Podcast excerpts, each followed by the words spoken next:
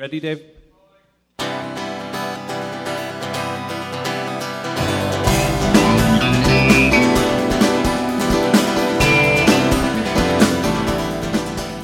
Hey everyone, I'm back drinking coffee again. And this is Jordan Cooper. This is Dave Fox. I never stopped. So, wow, this is a special. This is what I call a hangout episode of uh, I think they're all special. What's Pod. Me and it's casual Fridays. Me and Dave are in our PJs. yeah. Um, usually we dress up in uh, Suits. suffocating suits.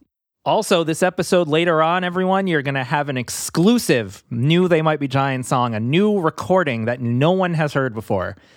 We're going to tell you how that happened and everything, but just stick around because this is was extremely exciting for me. No one has heard this. Some have heard a, a version of it, I'll say that, but no one has heard what I am going to play you. It's crazy, folks. It's crazy, folks. So, okay, there's a lot of news, a lot of news in the TMBG world. Is there? There is, and there's well a little bit, and then there's some news in our world, and uh, There is? a little bit, cool. and uh, I'm all for news. You know, you know, there's been nothing but great stuff in the news, so There's I'm a- all for more. there's lots of great news. inundating me every day. this episode's going to go into some of that, the news going on. Yeah. We're going to talk about the news. This is going to become a political podcast I every so. week because there's not enough of those. Um, okay, so let's let's start with our news segment. Okay. You say you got some very excellent news.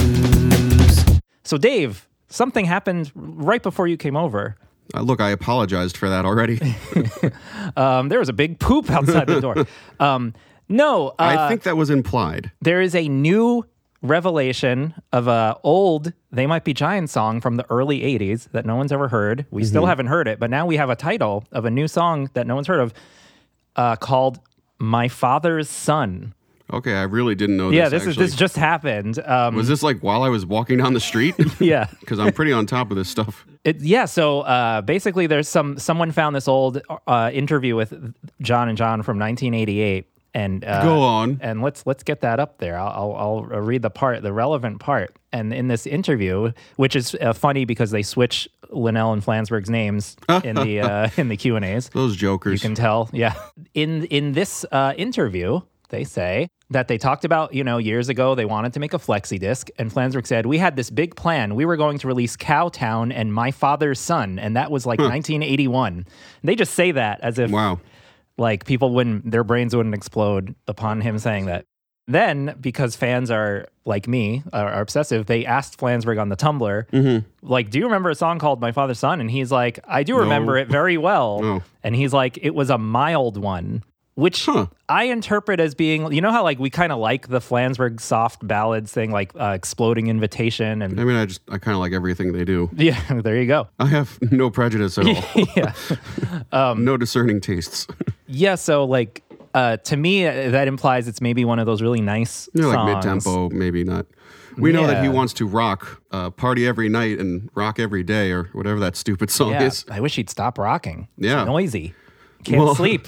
So you think it's another case of him being too self conscious, where it's just like, give us everything. I, yeah, that too, and I also think there's he's because he said it's mild. It's like I think they're scared of the mild songs, but I think the fans really appreciate mm. the mild songs. It's nice to get a little break on an album. You don't want every album to be like the second half of the first album, mm, Yeah, where it's where it's just completely insane all the time. I do understand that. Or maybe you do. I mean, well, I understand that sentiment a little bit, yeah, revealing a certain side of yourself. Yeah. Dave, on one of your albums, you have kind of like a love song, Yeah, and I remember very difficult. I remember Dave. Well, now I'm talking to you, the listener. I remember. I'll, I'll in case you were confused, Dave. Um, I remember Dave Always being confused. very, uh, very hesitant to put it on, and he kept rewriting the lyrics. I think Uh, I might be wrong to about like, that. Yeah, no, down to the day I had to sing them. Yeah, Yeah. like the two-hour uh, subway to the Bronx. I was still like writing and rewriting. It's Yeah. just very hard to find the exact words. yeah, but it's a great song. I'll say that. Thank you. I'll I compliment. Dave to make him to bring up his mood so he does a better uh, show. Yeah, let's pu- let's put a clip. Everything I do is manipulative. I, I toy with Dave's emotions like a like a big asshole. We and here's a clip of that song now. Maybe Yeah, why the fuck don't know. not? How did you know how to get through to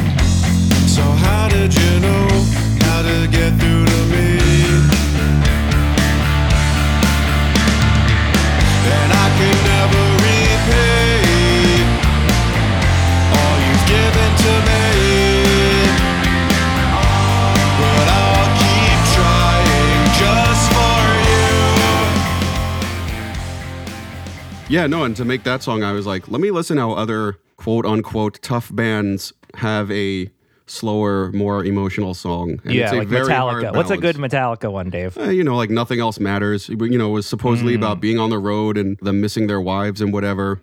Oh, so they're saying the nothing Is the, the isn't band life. isn't the music. Like I thought it was No. being like nothing else matters except playing to our fans, but it's the opposite of that. right? It's like all this stardom and you know fame and whatever, and it's like we we miss our That's a happy good home lives. That's funny. That's a good genre good of song. song. There are a lot of bands I like have songs about being on the. A lot of bands Yes. I know, like when they get popular, they tour and then they write a bunch of songs about hating touring. yeah, I mean, it's- XTC. It's, tough. uh, Moxy Früvous has a, a kind of very pretty song about that, uh, about just like missing their wives or whatever, all Yeah, of their yeah. all of their wives, each other's wives. Yeah, um, missing your scandalous. best friend's wife. Um, so let's let's go into more news um, because we didn't cover this last time. I think this happened right after we recorded. I think I know what you're gonna say. Yeah. I'm excited too. Big news uh, for they put this out to their mailing list. I don't think it's a secret. I know exactly what you're gonna say. There's new Linnell and Flansburgh solo projects. yeah, no, I wanted to talk about that too. solo, solo. So it's been like what 20 years since a Mono Puff. no, I mean it's been like a really long time since they've dipped into that uh, creative well. yeah, I wonder if this was inspired by the quarantine because they're lonely. Yeah, um, and maybe they're good point. maybe they're a little bit. Uh, this is totally me projecting because this is a, a horrible show. no, maybe they're a little bit. The chemistry is a little bit. Uh, they'll, they'll they got to get it back again because they haven't really seen each other. I assume maybe they're doing like what we do. Maybe they're like the one Yeah. one of the few people they hang out with, or maybe they're like, oh, thank this is like a nice break after fucking nonstop. I imagine it's a nice break. Yeah, but so it's it's tough, you know. Like right before we went into quarantine, maybe like. I mean, you know this October, November, like we've Dead on a Friday, my band finally found a new drummer after like two years. yeah, like, yeah. and we found Mark. Shout out to Mark. And it was like, uh, who's a fan of the show, by the way? Mm-hmm. Oh, Um, well, that's nice to hear. or maybe not, but you know, I'll say he, He is. might be a dirty liar. But yeah, then it was like, okay, we're we're playing like two gigs a month or so, like we're making up for lost time. And then February was our last gig, and we're trying to do these Zoom practices where you know the timing doesn't match up, and there's really nothing. oh, really? There's always a delay. Someone's like not in time. it's that. almost impossible. So, I mean, speaking of Metallica, I even heard Lars say they can't do it either. For all their fame, like the Zoom technology can't sync everybody up at the exact same Yeah. time to do a practice that would be as effective as being live in the room Yeah, yeah. and he's actually like working with people to like get that technology up to speed like maybe he's investing in something new for bands exclusively Yeah, that's a good idea. i mean he looks towards that kind of stuff in the future you know napster and all that the point of all this sorry to be long-winded It's, someone's got to be. like you were saying maybe they're doing solo stuff just so they can produce you know i've been doing more demos just sending it to them and just being like you know give me some feedback and Well, I feel like it just activated that switch, the Mono Puff switch in their brain. Like, oh, this is kind of like the, similar to back then when I started Mom Mono Puff. Like maybe Flansburgh had like three days alone or something. um, and Linnell, he's doing something called Roman songs, which I just it kind of like warms my heart that he's continuing the songs theme of his solo material, like House of. Ma- I mean, it almost could be Yeah. called Mayor songs, but it's called House of Mayors or Hall of Mayors, either. though i do wish State he would songs, do yeah. more state songs No, I know. I mean, maybe Just do all maybe 50 some of these will. Maybe it'll. Maybe it's. Maybe this is dipping the toe in the water. You know. Do it all But Come I'm on. very excited about Mono Puff. I can only assume Hal Cragin's involved because he said I'll only do it if if it's with Hal Cragin. Oh, cool. So I can only assume that maybe he changed that rule. Uh, they kind of changed the rules uh, that they put up uh, up for themselves a lot. I'm really excited about new Mono Puff Yes. stuff. I'm extremely excited. I don't know why. I'm we're like it's more exciting than They Might Be Giants. Maybe just because it's different. I don't know. And I think it's like a little hit of nostalgia too. Yeah, know, I have It has been a little bit of time. when we get to those albums, I, I have a lot of nostalgic memories of, of those songs, very specific to high school experiences, and uh, kind of embarrassing, which I kind of love to do. Um, okay, so, so that's good news. So that's the good news. So Let's get on to the bad news. so this pandemic was all worth it. yeah, yeah. I mean, I too, like I've talked about last time. You know, the I pandemic. too. It me, uh, it made me start a, an album that I've been wanting to start for like eight years. Like I finally started it, you know, with my my girlfriend and our band Sally, with Brian Doherty drumming and and other stuff, and our me and Dave's old drummer drumming on it, and so there's it's not all bad. I mean, it's most bad, but you it's what you make of it, folks. Okay, so now we're going to do kind of the our about me segment.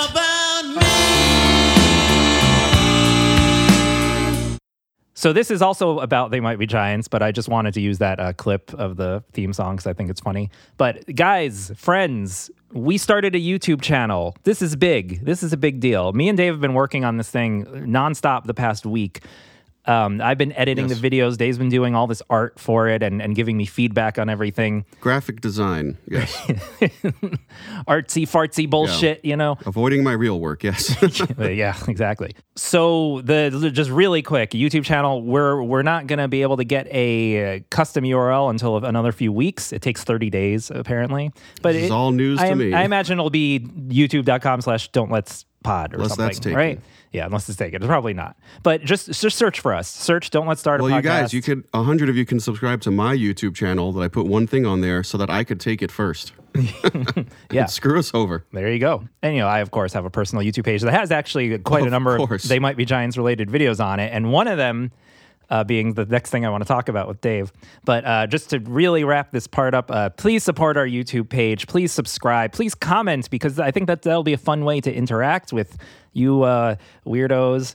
And uh, no, Pete Holmes calls his fans weirdos. Like, we shouldn't cop that. Um, with you, uh, fans, friends of fans of They Might Be Giants, friends of us. I like to say well wishers. Yes. I'm really proud of the YouTube page. Uh, for anyone confused why there's a YouTube page, it's basically going to be yeah, it's going to be like pieces of our show repurposed for YouTube. Uh, with fun pictures and slideshows that I've been working way too hard on, spending way too many hours trying to find like the perfect photo for the perfect moment. Sure. And and I'm also planning on putting some deleted stuff from the show. We don't have a ton, but there's some funny little bits and other stuff, stuff from our interviews. You know, in a while it'll be like cool playlists. There'll be a playlist of all the flood song segments and all that stuff. Just more avenues to get all your Don't Let's Pod needs. Yeah, I figure there's a lot of fans who like just don't listen to podcasts, and more than that, don't literally seek out. Uh, they have to find our show by searching the podcast apps. So YouTube is a way for things to pop up in their face uh, without consent. These dummies. we both said uh, offensive things. Um, so, uh, but speaking of YouTube, I thought this would be funny to talk about. A while back, I put this bizarre thing I found on a VHS tape. I, I provided this to the world, and it's John Flansburgh on a TV show called Snap Judgment from this was uh, I think the early 2000s. Uh, let's listen to a clip of that. This is a show where this uh, jerk comedian guy uh, makes fun of. Uh, I mean, they say don't punch down. This is the this is a, which I no, don't. no, never. Yeah. That's not funny. No, it's never funny. Never has made me laugh ever in my life. But um, this show though is really breaks all the the rules that people think are are there. Make sure your comedy brings everybody together in a meaningful way yeah. all the time. Yeah. Um, but this show is, is someone making fun of people in domestic uh, court disputes. Uh, very, and it's uh, a little sad. Well, that seems a little more than punching down. It's it's it's yeah, it's kicking also. It's doing Yeah, spitting, punching and spitting kicking down. Don't spit down. From the rock group They Might Be Giants, John Flansburgh is here to weave his version of this love story. John, I have seen many trials in my life, both as a lawyer and a host here. I don't understand what the hell's going on here. Help me. Lionel, Yes. they are all lying. They might or must be lying. yes. Wait, I, I just want to point out this clip when he makes the "they might be giants" pun to him. They might be lying. Flansburgh's face falls very tellingly, tellingly in that it's uh, uh, decades of been getting sick of hearing puns on the band's name, which they've discussed in interviews. What's comical to me uh, and to you as a They Might Be Giants fan is Flansburgh's clear discomfort with the premise. But uh, okay, so let's see where he he's confused about the premise of the show. I believe it's right here. As we all are. You know, I, I think there's more going on in the relationship between them. I don't think that the, the reason they're so confused about uh, about their breakup is because they actually might not have ever really broken up. Or really been together.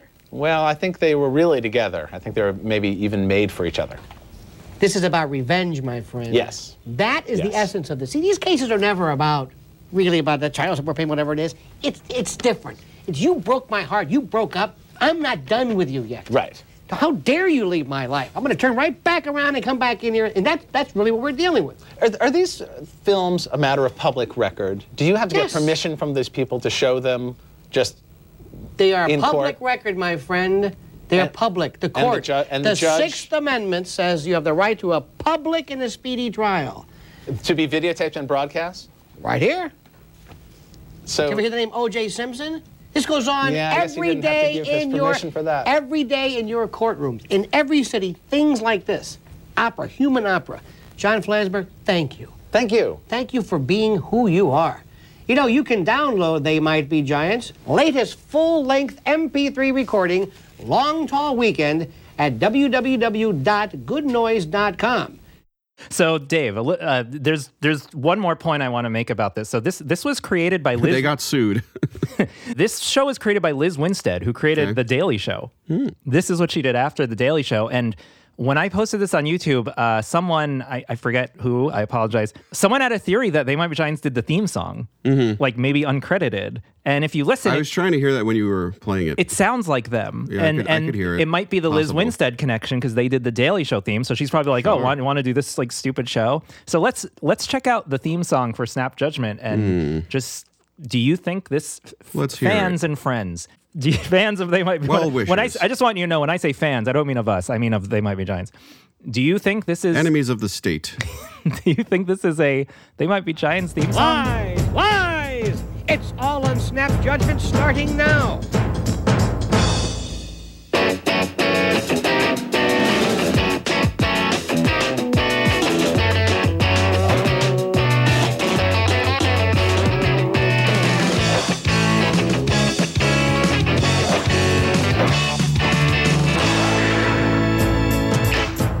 Welcome to Snap Judgment, the show that's not afraid to lie to your face. That Linnell keyboard at the end, you heard that, right? Well, look, like that was this like show, Linnell's exact keyboard. I think the jury is still out. That's all I'll say. Okay, let's move on from there. If guys, if you want to see the John Flansburgh on Snap Judgment clip, you could uh, YouTube that, and it'll pop right up. And and I I was very excited to put an exclusive. They might be Giants material on YouTube because the, you you fans of them have done have put everything up already. So the next topic of discussion Well, now that we're an hour and 15 minutes into the show already. the next topic of discussion, uh, Dave, there there are three Hi, Jordan. there are three Simple rules to living. I agree, Jordan. Rule number one. There are three old clips that I had looked for and not found until this past few weeks. And so let's go to our my favorite segment because mm-hmm. it, it gives me some closure. Can you find it? Can you find it? Can you find it? There it is. All right.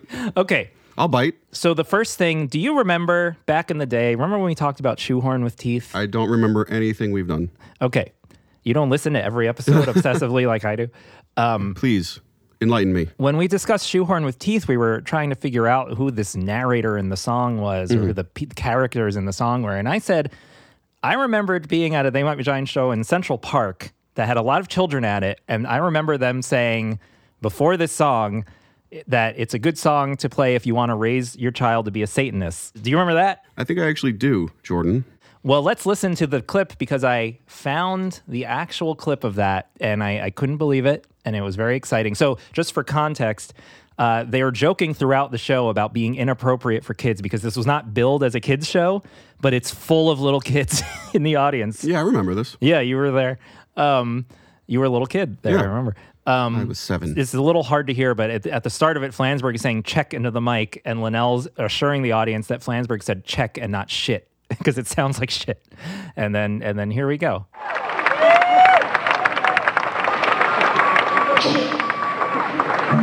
That wasn't this way. That was, that was check. I think we still have a clean record today. Family show, lots of educational stuff. This next song has a valuable message for uh, people who are raising their children as Satanists. Check it out. That was backwards. Listen up. A lot of stuff here. If you, uh, or maybe just call 911 right away or social services. There you go. He wants a shoehorn, the teeth. Interesting, huh? Yeah. Raising their children as Satanists. I always wonder when they say these little banters. I always wonder if it really is a key to decoding the song or if it's just like a joke. You know what I mean? I think it's- it's been both. But uh, so that's that's one clip. Let's move on very quickly to the next clip I found. Uh, so this isn't really something I was looking for, but it's something I definitely wanted to to have. Remember when we? T- do you remember? Meaning, Remember when? Remember when's the lowest form of conversation? remember when we get, talked it- get it out, Jordan. Birdhouse in Your Soul, and we discussed how the intro is quiet, even with theme from Flood. I don't know what the fuck you're talking about. yes, I remember. even with theme from flood and then it goes into the the intro for birdhouse and then the album gets loud so Yeah. they did like a double trick mm-hmm. I found a clip of them discussing this on a youtube Nice. video that popped up like a month ago which i couldn't believe it was an interview with them that i think maybe got delayed putting up on youtube because of the pandemic or something. Okay. but let's check that out and then let's let's talk about it a little bit There is um, a really old fashioned trick that we utilized on the Birdhouse in Your Soul uh, mastering, which is we made the intro much quieter than when the beat starts. It actually is volumetrically much lower. Really? Yeah. And it and like when the beat starts, it gets Yeah, we didn't. I don't, Very think, I don't think. I don't think we invent that. But it was- I think but it Elvis was a- Costello had a, had it was a, a- a, uh, famous album. that Yeah. began that way. But it's a very yeah, purp- yeah. it was a very purposeful thing Yeah. to sort of like it go actually gets into the song long enough that people might actually be sort of adjusting their That's right. Yeah, I think that actually that was the that was the mistake Elvis Costello made was Yeah. too short on the quiet. He Yeah, should have yeah. waited longer, and then people would Well, turn up there. Elvis call us we can help you little with that little, little tip, little just a little advice. So, Dave, I spent a lot of time today trying to find out what Elvis Costello album that was because it doesn't come up if you just Google, did he do mm-hmm. this? I am pretty positive that it is the song No Action, track one, off of his album. This, this is actually a very good album. I've listened to a bunch of his early albums. Uh, off of this year's model from 1978. But as they say, it is a very, very brief trick. Uh, Okay. Almost not a trick. but I, Almost I listened worth to. talking about. I, Go ahead. I listened to very few things to Dave is worth talking about just in life. That's fair. But but I listened to every track one on every Elvis Costello album from before Flood. And so check this out. Do you Mm-hmm. Yeah, think do you think this is what they're talking about? I don't wanna kiss you, I don't wanna touch. I don't wanna see you cause I don't miss you that much. Yeah, they really I mean, there's certainly a sonic difference there. there's a sonic difference. Yeah, it's cool. So okay, so that was that was fun. That would have been great in our birdhouse episode, right? Can I you tell how bitter I'm saying that? I mean, I don't want to say explicitly you fucked up yet again, but yeah. you Yeah. know, you fill in the blanks. no, that's cool. And It's um, it's always interesting to see what builds on what. yeah. That flood, uh, you know, trick wouldn't have happened if Lance wasn't this huge Elvis Costello fan. The third clip And final. that I yeah, and final forever clip that I found. There's actually more stuff that I'm saving for the future. It's too much show, folks. it's literally too much show. Is remember we discussed in Particle Man? That was a very uh, lengthy segment about Particle Man. Maybe, maybe uh, I'd say a top moment for the show. I, if I I- you were gonna say maybe too much. no, I think I think far. not enough. But um, we talked about how the inspiration for Particle Man was Robert Mitchum and his triang- body. triangle shaped torso. Yeah. I knew that I heard Linnell say it with Yeah. his own words as opposed to reading about it on the wiki or wherever. Uh, and it popped up literally a week after we put the that episode out. It popped up in my research. that must be gratifying and infuriating. It's not even gratifying. It's, Oh, it okay. just sucks. Little glass half empty guy. All right. Um, if it's coffee, yeah. But uh, because I drank it all. Anyway, I had. I got it. I'm having coffee again, people. I, but the doctor uh, said I could. Doctors be damned. That's what I say. Um, so anyway, let's listen to Linnell discussing this. This was at Mercury Lounge, uh, March 28th, 1996. Get that down in the history books, when people. shows still happened. when shows happened, and the Mercury Lounge, a venue I've never been to, but I have deep nostalgia for because of listening to bootlegs back in the 90s. Oh, I've been there. It's very strange. Uh, Seen a I've- couple shows There, I can almost see it in my mind's eye, but I've never been Good inside. venue. So let's listen to Linnell. I've been everywhere, man. Uh, rare. This is also. I want to point this out. This is extremely rare. Istanbul and Particle Man and Birdhouse, they almost never say anything about live. Like they just play it because they're like, yeah, everyone wants to hear this song. So but this is Linnell in a chatty mood about their most Right. like popular song ever. Okay, um, this song is called Particle Man, and people uh, sometimes they wonder what this song's about, and I didn't really make up my mind about it myself, but one of the essential things about this song is that the triangle represents the shape of Robert Mitchum's body.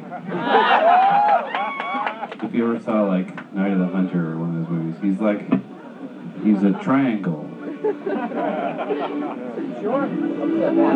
That's just my person. I know there's a lot of interpretations of this one. That's fine.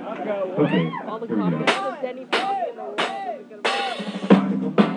So that's an amazing uh, God. If he talked like that about all the songs, that's that's really interesting and it's hilarious. And as we discussed in the episode, I'm pretty positive it's about Cape Fear and not uh, Night of the Hunter because he doesn't take his shirt off in Night of the Hunter because he's like extremely religious character. I think it's a sin to take your shirt off or something. It's it's not as sexy a movie no, it's not just to Jordan. yeah. Um, it's about like terrorizing little children, whereas Cape Fear is about terrorizing a whole family. Right? And uh, you know, Why anyway, settle for less? so I think having a triangle shaped body is pretty good. And That's a good shape. that's a good shape. Well, it depends which way the triangles. Oh yeah, that's is of it an course, upside that down? goes without saying. Yeah. The point should be on the bottom. The point should be on the bottom. And I think that's true for everything in life. yeah. Um, okay, Dave, those were the clips that we missed. That should be the name of the segment. There it is.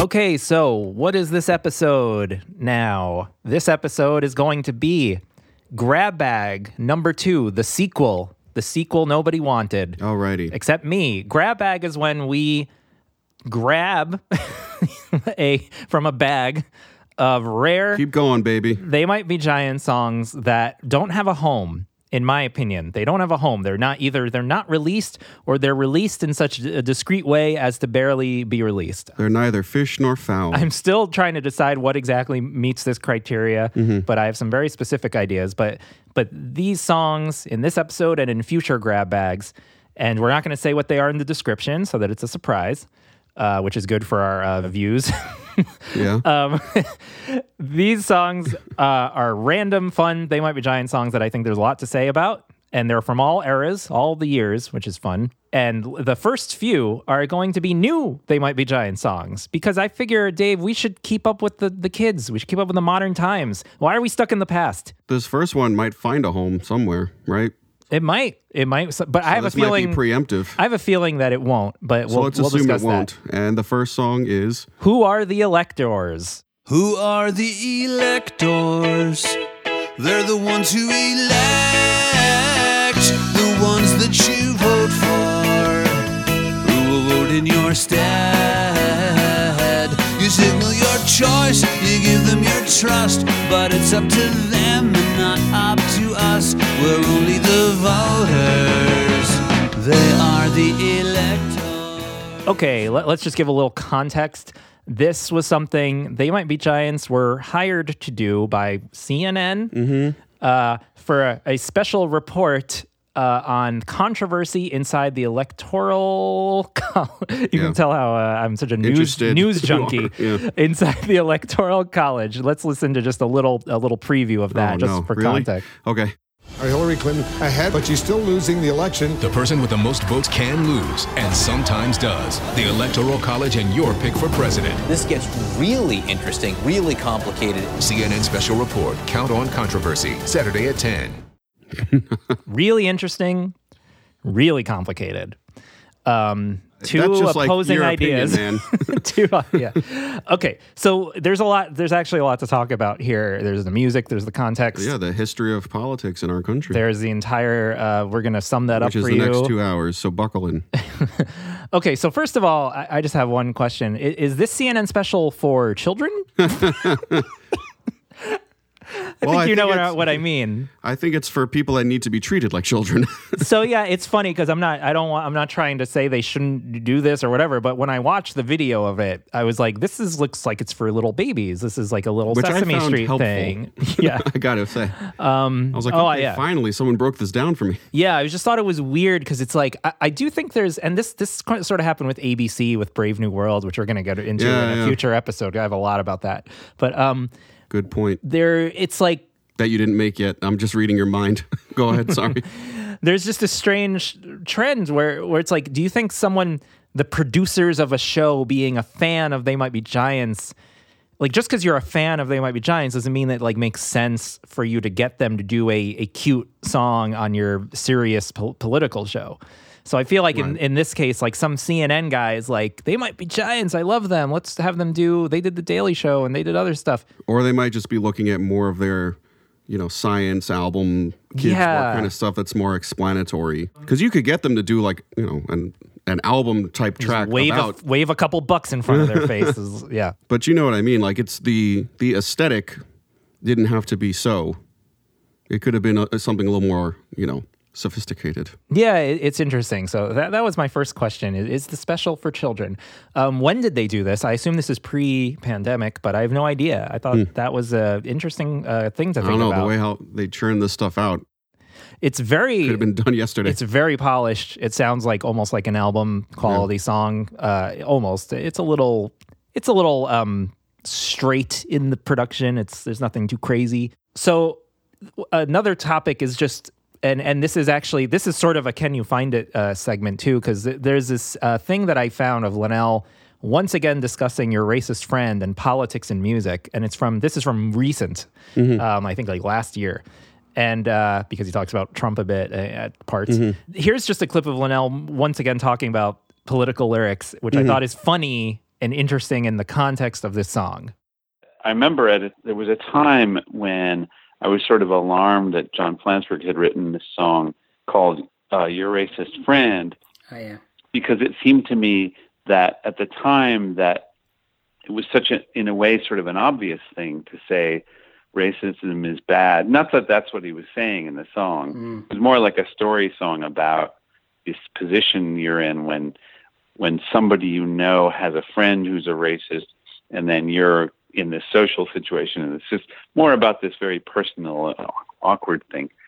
But it was enough of a political sort of thrust that I was concerned that we were moving into an area of like just saying blunt things. You know, we're artists. We're trying to express an artistic, you know, an idea. You leave the pontificating and you know and the punditry to the people who are writing prose pieces in the newspaper, and they're certainly way better at it. They're much more eloquent than we could ever be. We're just kind of, I would say, reaching for something that might be almost out of reach that's in the realm of the imagination and expression and those kinds of things and that's where we're at and then you know there are politics can creep into it but in i think mostly in a tangential way and it, it isn't really our part to sort of get into this straightforward polemic you know that's not that's not what we're doing I mean, first of all, I know that this is an assigned song that CNN paid them to do. so that quote is a, is mainly Linnell talking about their albums, I believe, their ar- artistic pursuits. But I still think it's kind of interesting that um, he seems very um, passionate. I I love what he says about how they reach they're reaching for something that you can't quite, you know, express, and that's how I feel about the song lyrics too. Um, and all my favorite song lyrics are like that. I assume he's also not talking about Flansburgh posting on social media. You know, he's saying like we don't want to like directly comment on stuff, but you know, Flansburgh does a lot, which is fine. It's not like you can't Yeah, have yeah. opinions. It's just funny that juxtaposition. I can't. I don't know how. well, I wonder if Linnell and Flansburgh ever have a discussion about that. If Linnell's like, can we just like, you know, pump the brakes a little or I I have wondered that too. We're- doesn't I don't mind it. you know, Yeah. Whatever. We're gonna dig more into that in a little bit. But go on. Well, so I guess my point in playing that clip is also that this song doesn't tell you what to think or how to feel. It's very factual, but I do think Mm-hmm. Yeah. there's there's a few little implications. Oh yeah. uh, may, maybe Sure you, yeah, you want to go go into that, Dave? I assume you're talking about the line "We're just the voters." Yeah, we're only the voters. We're Here's the, the voters. lyrics I got up here on my magic screen. that is a funny uh, way to sort of subliminally take a little dig at the electoral college. I think. Yeah. I could be wrong. I think it's clearly there, uh, but I also think it's it's um, passive enough to not ruffle any feathers or, or anything. Um, and you know, possibly a legitimate point too. yeah. Well, so here's be made. my only the only thing I'm going to say politically about this because I'm no expert on the uh, electoral college. Yeah. I, I feel. this might annoy people. Mm-hmm. I feel that when your person wins, Yeah. you're like, "Yay, electoral college!" Sure. And if your person loses, and let's say it's very close, like in these this situations, Yeah. you're like, boo electoral college. Right. I think if the results were what you want, you wouldn't be trying to uh, change the system as much. Uh, and I think that's because people are very self absorbed in their own uh, interests rather than fairness. In my opinion, this is my observation of everyone I see all the time on the internet lately. I'm glad you brought that up, Jordan, because a point I was going to make was the elections of 1876, 1888, 2000, and 2016 produced an electoral college winner who did not receive at least hmm. a hold on, I can't read my handwriting. Purity, Wait, you're reading this from something?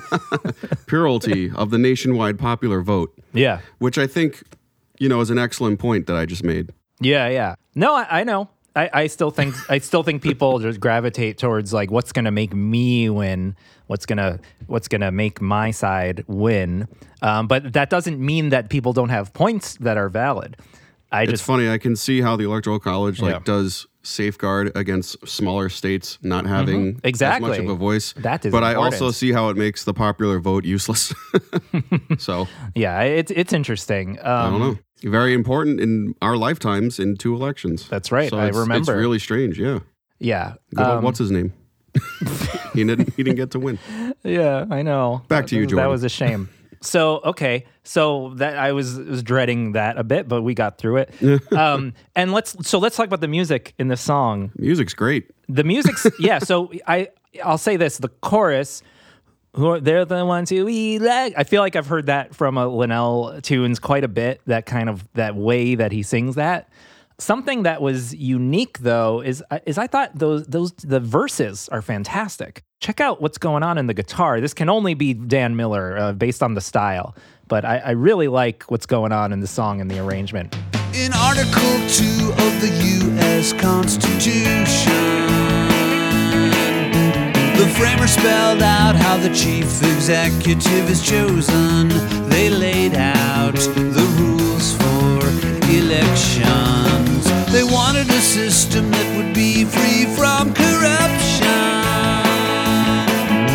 The winner would be chosen by an unaligned delegation without partisan affiliation.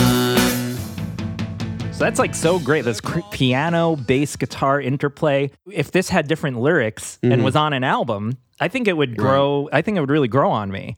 Sure. And I, I, I was wondering if, if you thought that, Dave, like, what if this didn't have those lyrics? Like, do you think Right. you'd like this as a song on an album? Or do you think it'd be a little like, oh, this is kind of boilerplate or whatever? Well, when I heard it, I was like, God damn, the music is so good. Yeah. And it's sort of, you know, a topic that I don't have a lot of interest in. I mean, just being honest. But I think that's the point. I mean, I think it's supposed to be a little bit sterile and just more informative, the way some of their science songs are, say, for example. Yeah. Yeah, I kind of wish it was about something else. Mm-hmm. Yeah. What, what are you going to do? I think it's an interesting thought experiment. Like, what, what, what, do you, you guys, uh, if people listening, do you, would you like this song a lot if it was on an album and was about, you know, like a fucking getting decapitated or whatever, Or whatever the fuck. or coffee or whatever? Um, yeah, the harmonies are really great. Um, the, the guitar interplay is it's a great Linnellian melody. The in do, you know that's so classic. That little them. riff right there reminds me of uh, um, the one before that. Reminds me of Andrew. Bird. yeah, I'm sorry. I'll finish one day. Mhm. Uh, reminds me of And Your Bird Can Sing. Yeah. God, yes.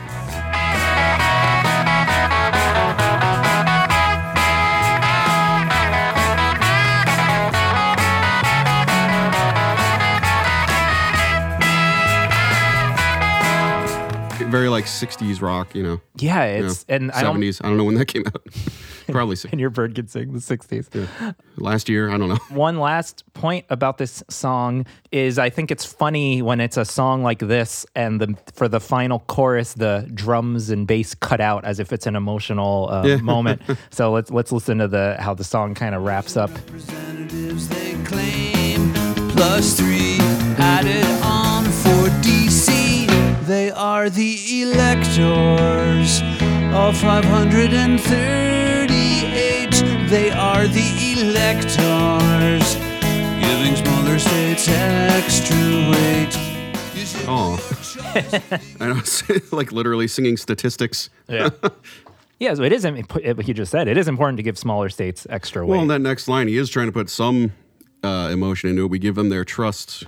You know, Yeah, it's there- up to there's a them, not you. hmm There's a subtle emotional thread throughout Yeah. it, uh, but it's also comical how the music gets really like ethereal and pretty, and he's saying like he's he's saying data, cold hard data. Someone did mention uh, just like, oh, I don't want like New York and California like deciding every election like the other states. Why not? too. Yeah, I, I want it. I mean, we're the best.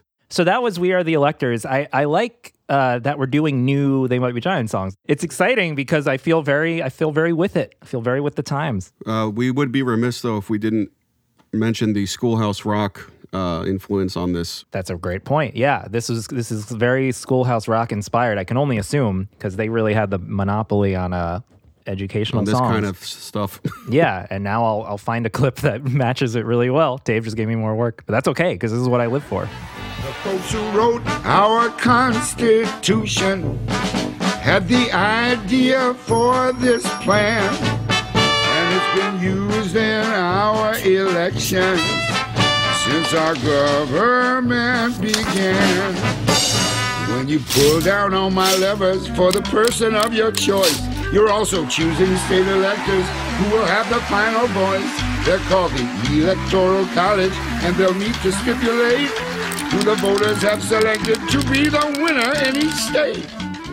Well, the video is definitely supposed to be a you know Schoolhouse Rock kind of animation. Do you want to talk about the video at all? I, I thought it was a little little bland, personally. I just thought it was supposed to be an homage to Schoolhouse Rock. Yeah. And again, like you said, there's probably very little educational cartoon. I mean, I think it's a funny jumping off point for them, Mhm. especially, you know, with their obsession with nostalgia and Yeah. stuff that they had, you know, in their brain as they grew up. hmm So I like that they at least put that kind of cultural, historical context Mhm. with the song. Yes. Like it could have just been, you know, like new news clips or just like something really sterile. Yeah. Um, but they put it in kind of this uh, this context of like what their influences are. Yeah, well, that's that's a that's a beautiful statement. Uh, let's move on to the next. What what's the next song in the grab bag? We're going backwards a few months to another new song that they put out, kind of totally randomly, called "Social Media." I have lots of opinions and I want to share them on social media. They have good information, but I don't want to hear it. I don't want to hear it. I've been walking around in this crazy cloud trying to clear my head and ignore the crowd. But now that I see that I'm all alone, I am free. I am free. I can pretend all day that I'm Social media. That's something on the, everyone's social media? on social media. uh, Dave, you seem you look like you have something to say. Your- I just think Dave this was squirming during that song. Song really encapsulates what social media is all about. I mean, it's kind of perfectly Mm. stated. It does it in a not super obvious way. I actually had to read the lyrics a few times to be like, wait, w- w- the narrator. Okay, so But the tension too, like even the way tension. the song is structured makes you stressed out. yeah, I, am Which so is what that's so media funny. does. You noticed this too. Um, I, I wanted to talk about the how this song is very strange structurally for a "They Might Be Giant" song. It's not as um, verse chorus verse chorus. Mm. Uh, it's very chaotic. It's very unpredictable, and it really captures like scrolling through a Twitter feed um, musically. To me, it's like all the steps of uh, that you feel while you're looking at social media. Yeah. So let's let's try to um, figure out this narrator. From my reading of the lyrics, it seems like it's about someone who wants to remain ignorant because he doesn't like being corrected by people who have facts on social media, right? Well, every so everyone, right? yes. I think this is about the average social media user. But it's about someone who's so in the in the song he's not using social. me- This is why I thought I thought it was a little weird. He's not using social media. He's like avoiding it because he doesn't want to be confronted with a Hmm. debate, which I can also understand because I hate when I just post a thing and then people start disagreeing. Well, I think it. I mean, maybe I Let's read look it at wrong. but lyrics. I think at one at a certain point he's avoiding it. Let's or, look at the she, lyrics. Or this person. He goes, I don't I want to share them on social media. And then he says, he's like, I don't want to share them on internet platforms. I got lots on my mind, but I think that I'm shy because I don't want to be shut down. So I think he's avoiding social media, right? Uh, It's possible. I, th- I still think it's a little unclear if he or this person rather took the plunge or not. Do you think this proceeds? This is a thing I think a lot of people do, me included, guilty, which is go, oh, I don't go on Twitter that much. But it's like, yeah, you do. Hmm. I like, I'll say that I, I haven't been on Twitter in a week, but in that week, there's maybe three days where I scrolled through Twitter a little. So it's like a lie. It's like when you say, oh, I'm on a diet, but you're you keep cheating on the diet, but you're still on the diet. So yeah, I I think this this narrator is interesting. Um, I want to talk about the sound of the song a bit. I thought it was a little weird mix, Mhm. uh, not to be whatever, but uh, his voice sounds like muffled, not as bright and d- upfront as usual. Like there's not as much what they would say compression. Mhm. Um, they're not as like Is that how they say it? blast, blasting in your uh, ears. Like it's a little more, which I actually prefer this. It's a little more natural. Maybe the because dynamics he's of the doing some voice. voices. Yeah, almost like they did it really fast or something. It's it's weird. Sounds fast. Because to me, it sounds like a home demo, but they apparently went to this fancy studio and Mhm. did this, which is strange. Also, I want to talk about that. i don't even know if it's a verse or what. The second part of the song, where this Mhm. little Linnell keyboard part comes in. I got spectacular views, but I don't wanna share them on internet platforms now. I got lots on my mind, but I think that I'm shy, cause I don't wanna be shut down by people with thoughtful opinions. So bad at. That really reminded me of like a Nintendo game or something. it kind of reminded me of like the little Nemo uh, Nintendo game soundtrack, which is very specific, or maybe Ducktales. I was actually scrolling through stuff. To Well, try that to find it. octave.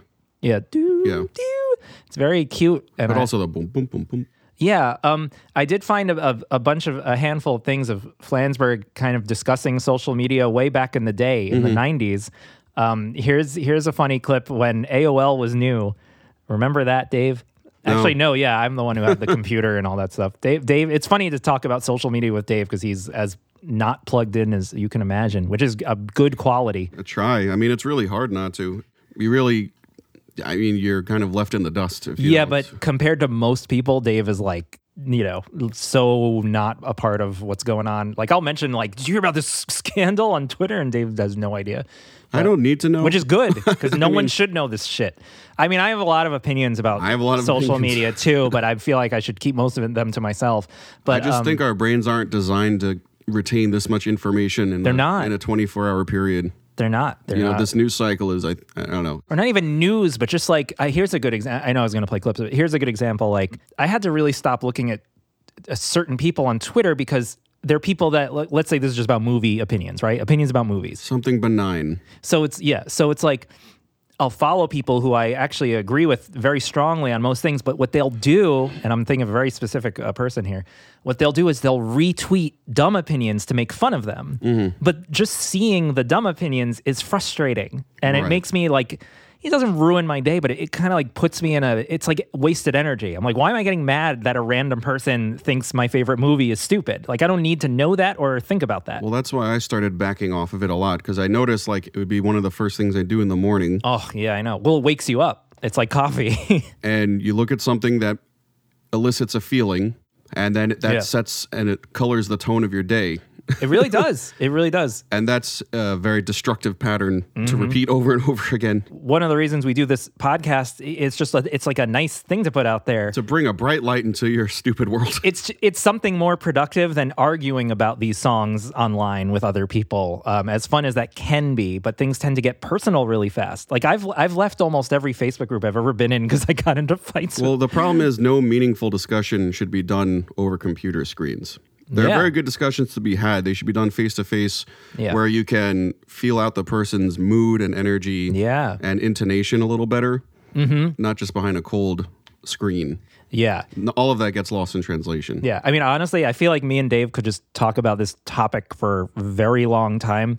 It'll probably come up here and there, but let, let's listen to this clip of Flansburgh. This is right when uh, social media was new, and it's him. uh, You know, it's one of the first mentions of it I could find i- in the terms of the TMBG world, and this is kind of funny. He talks about AOL. So, for some for some reason, I got a uh, I got a gift backstage at the beginning of the before the show, and in the letter, the person said that there's somebody going on AOL claiming that they're me, which I guess is like not an uncommon thing these days for people to go to you know to fake that there's somebody else on the internet. But evidently, uh, I I don't get AOL. I don't I don't 9x. I I don't do any of that stuff. But um, but uh, evidently the person is spelling my name wrong. I thought I was just I was just going incognito, but but um, it's not me. I don't talk to people. So I thought that was funny because this this kind of sets up Flansburgh's like this narrator in the song distrustful Mm. of, of other what other people say on social media. I also thought so this is another thing I wanted to talk to you about. Uh, and this might be also something people disagree with. I don't know. Um, I feel like this song, it's like it's almost like petty revenge on someone that annoyed Flansburgh on Facebook or something. Yeah, could be. And what something I've noticed, which is is not a trend that I like, even though I do think I like this song, it's fun.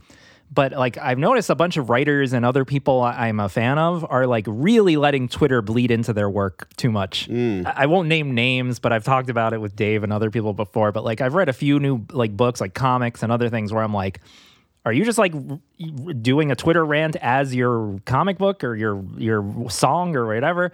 And it's like it's not. I don't think that's uh, healthy or good. I feel like things should be like kind of. Well, it's funny because I mean Twitter is important because it's like changing the world. Yeah. But I feel like using it as inspiration is kind of like it just gives me a bad feeling. It just makes me feel exhausted and cranky. I mean, that's another reason why I try to keep social media out of my life or at a minimum, you know, at a healthy minimum as much as possible because it does bleed into your creativity. Yeah. And it's not a good source of creativity No, no. at all. Like a source of creativity should be, you know, I don't know how else to put it, but the natural world.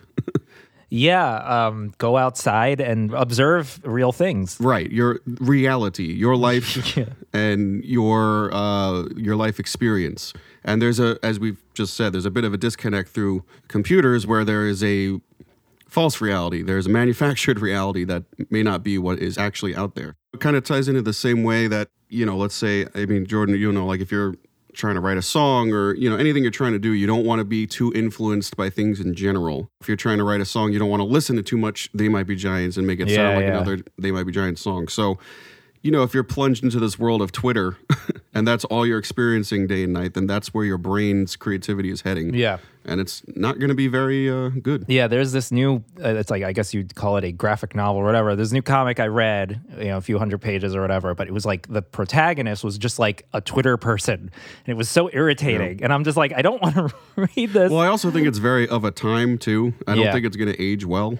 No, it's not. So, I mean, it's just my opinion. I'm sure there's good stuff out there, Mhm. you know, inspired by that. You kind of want to have stuff that's a little broader and not just so of the moment. Yeah. It depends on what you're going for.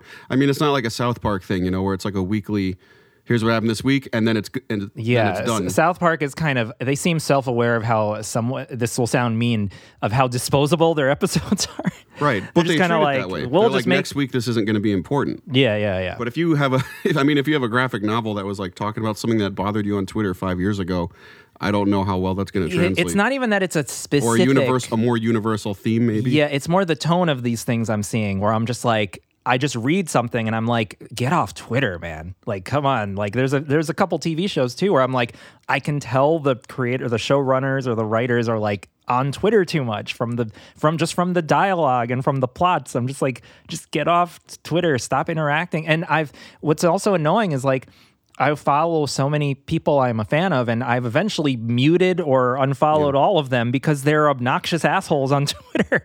And I'm not, you know, I'm not even talking specifically about anything political, but I'm just like, I don't want to see my favorite writer being a dick like that in my face. Never meet your heroes. Yeah. But the, thing is, no, I don't even think, I'm sure in person they're very nice. It's more that Twitter hmm. turns people into rage monsters. Well, I even like that you dragged me into Twitter more because we have Yeah, this podcast. Though, let me say, we love all of you guys. like a few months ago, I got into a little spat with someone we both know about a TV show. And I was getting so tense throughout the day as it continued. And I'd be starting to be afraid to check my Twitter notifications. And this happens on Facebook too.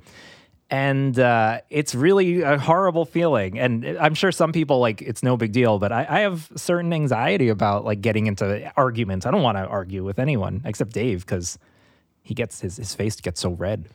But um, and then also it's the other bad thing. I, I think we should move on from no, this. I know. To, uh, One more point. Uh, The other thing is like uh, there are friends I used to have that I haven't spoken to in like 15 years, except for them arguing with me on Facebook or Instagram, and I'm just like, that's so shitty. Like if I if I'm gonna talk to someone I haven't talked to in 15 years, I want it to be like a nice exchange, not like, why did you say that about that thing? You know what I mean?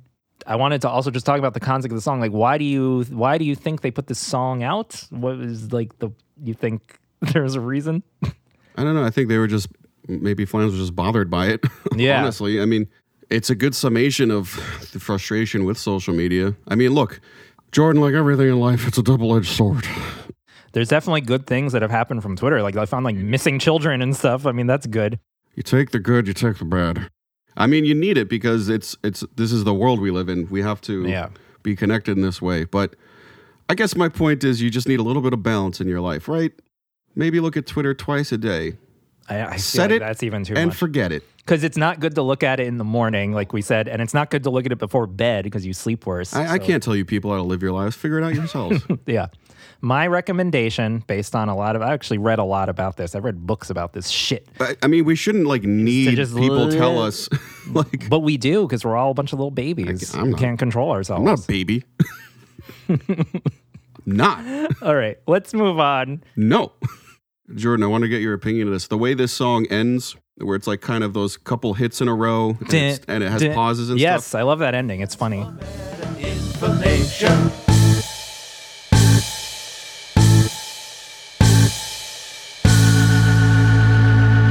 Don't you think? I was thinking of this today. It would be a perfect um, lead back into doing the first verse again. So it's like repeating the whole cycle all over again. Yeah, that would be good. If I was the producer of this song, I'd say, "Hey, try this, fellas." Just about the song, I, I like it. I think it could have gone another, you know, another minute There or whatever. Put the first, it's a repeat the first verse. Though, though, I actually wanted to pose this to you. I know we were about to move on. Do you think this is album worthy, or do you think it's in, in exactly the right album worthy? or is it exactly the right context? Which is here's a song we're sending to people online, which is appropriate, but. I think it's really good as an online song for sure. Yeah, I, I don't think I'd be happy if it was on an album because it would take me out of that that TMBG surreal world where there's death, no, no social media. death and monsters. Yeah, I kind of exist. I like I like when their albums aren't aren't referring to current things in that Yeah. way. I like when it's a little more. I don't like, when anything refers to something yeah, current, exactly. That's kind of what we were saying before. Yeah. timeless. I also wouldn't want an album because I've heard it already. So, like, Well, that's a whole other. We're gonna get to that when we talk about uh, Yeah. future albums. So now we're gonna go to the past for the next grab bag song, which will be a surprise to everyone, including me. Mm. And I think this is pre-social media, but there might have been just some uh, news groups and stuff starting up. Let's, Dave. Let's talk about feel Yeah. good sublet. sublet. It's the feel good sublet of the summer. The leaseholder left their cigars in the drawer. This place will hold us for one whole summer. Don't use the stove, refrigerator, or door. Feel good sublet of the summer. The leaseholder left their cigars in the drawer. Feel good sublet. This is an adorable little song. Uh, It's very cute. Perfect way to describe it. Yeah, it's a good antidote for the social media toxicity Yeah, that I'm we all- I'm all waiting wound in. up. Yeah, I know. Me too. D- no, Dave knows. We've gone and we, we can just talk about this that stuff for a really really long time. But my, it's, my blood it's so pressure's through unpleasant. the goddamn roof. um, feel good sublet. That's why it's called Feel Good Sublet. It's a feel good song. Okay, what's the context of this song? Um, this was on Dial a Song in the 90s. Um, I'm going to guess around John Henry times. This was on tmbg.com slash dial. It was a little dial a song section of their old website, which had a handful of songs. And they put a bunch of kind of extremely low quality, though compared to the phone, uh, beautiful quality, uh, wave files, just wave files of a bunch of songs, a a little handful of songs, which we'll, we'll talk about throughout the episodes. And this is one of them, Feel Good Sublet. It's sublet. Dave was getting on my case. Sorry. Sublet. Sublet. Feel Good Sublet. It's Yeah. weird to say sublet. Go on. Anyway, this this is one of those songs. Um, definitely kind of picked it out of a hat for this this grab bag, but I wanted to know what Dave thought of it. I don't I don't know if Dave was aware of the song. Yeah, I was. You are you, was. I was. yeah. You gave it to me a while Mhm. ago. Yes. Uh, it's a charming little number. right? Is that safe to say? Am I allowed to say that? yeah, it is charming. It's it's it's cute. It's, very stripped down. It's not. It's so stripped down. There's no not even chords. Yeah. Let's talk about this. Um, he's just All right, let's have it out, man. all right. Hold me back. Um, he's just playing single guitar notes on an acoustic guitar, Not even an electric. not even an electric. People. That's how Um, little respect he has for us. Uh, this actually reminds me of something Dan Miller. When Dan Miller m- Mhm. was my guitar teacher for a a little under a year, he talked about an interesting technique, which Flansburgh is doing here, which is he he used to say to me, "Try to sing and play the melody with Mhm. your fingers intuitively." And he's Hmm. like, just practice that because he's like, you'll get really good at knowing where to go with your fingers. And that's kind of what Flansburgh is doing, especially Yeah. in certain sections of the song. And it, it is something where I'm like, sometimes you're kind of a natural at, at that. And sometimes you have to really try to do it. I was gonna say it's also uh, a whole skill set to do the opposite of that too, Oh my, don't. which is like, I'm not very good at. Yeah. Well, that's what like a bass player does. And that's and Dave is a bass player and lead vocalist in his band. Yeah, so it's it's just separating those two parts, your hands from your mouth. Yeah, this is more of a Zen merging of Yeah, the yeah, two, that's which is kind of Yeah. relaxing and fun, and that's kind of what this song is like, is relaxing and fun. So let's let's talk about the lyrics. Perfect. You you first.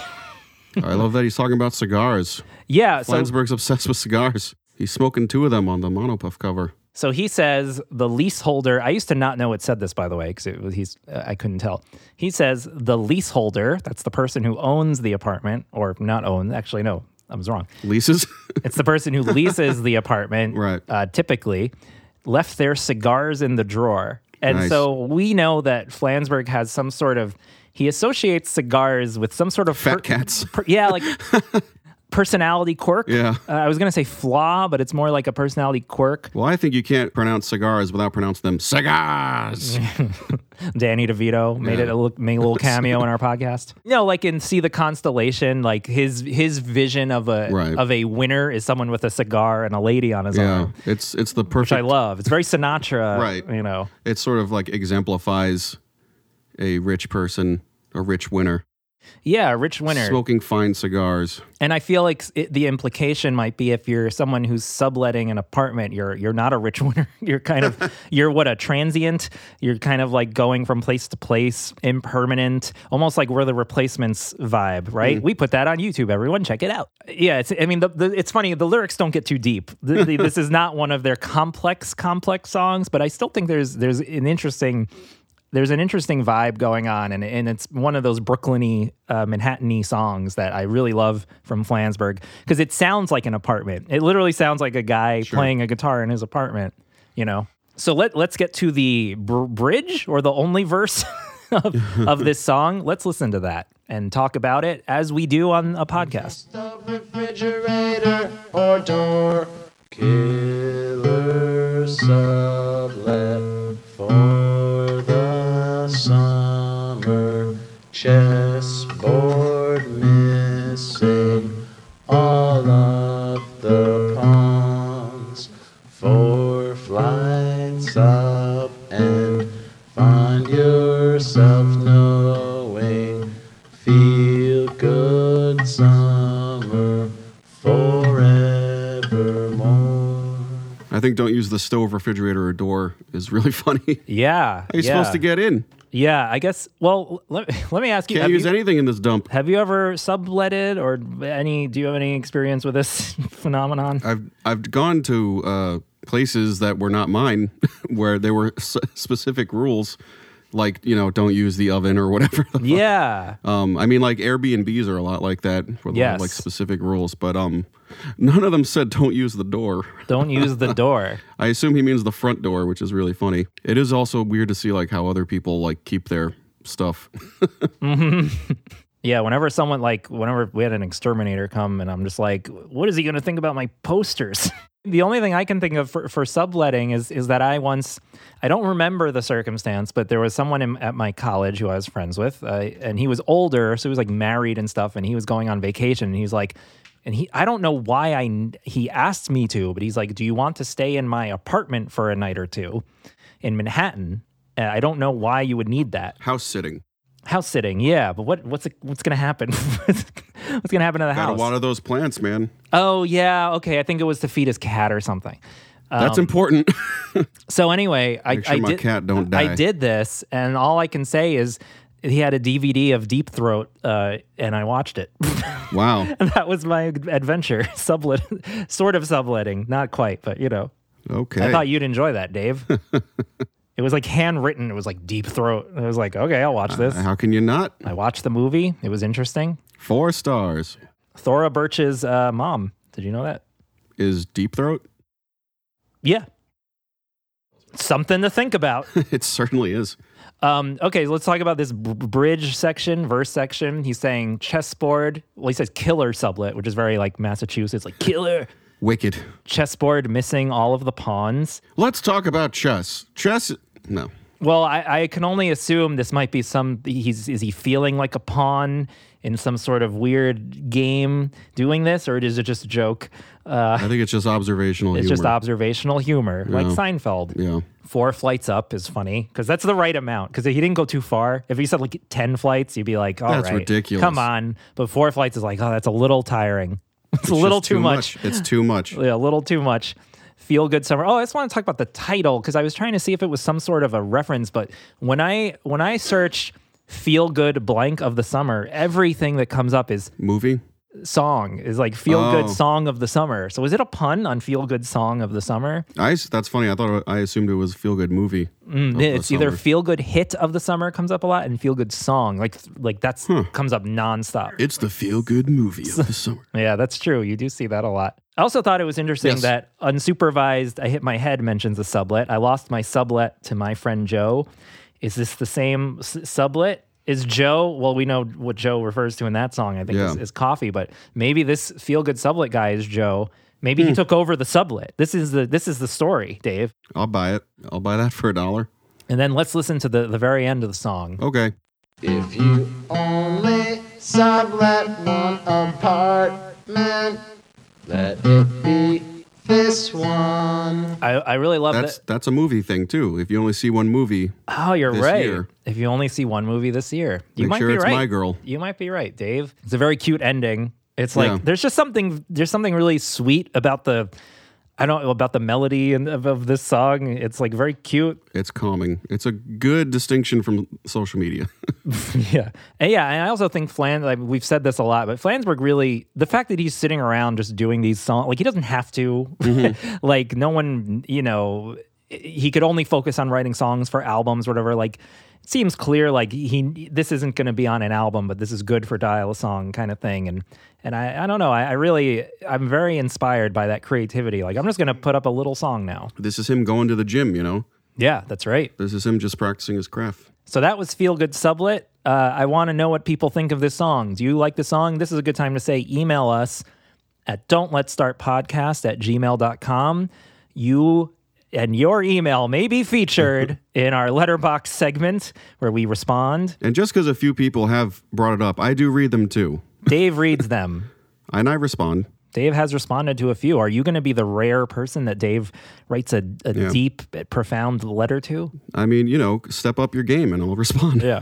and we also we have social media. Uh, Don't Let's Pod is Twitter, and we have a YouTube page. We do read and appreciate every email. Yes. So thank you guys in advance. We got a few really good ones this week, actually, Yeah. that where I'm excited to, to discuss. Let's move on to another rare song. We're going to just reach into this bag, grab bag, and we are going to pull out Mrs. Cinderella. Mrs. Cinderella, please don't pound on my chest. I cannot see you now. I cannot have seen you before.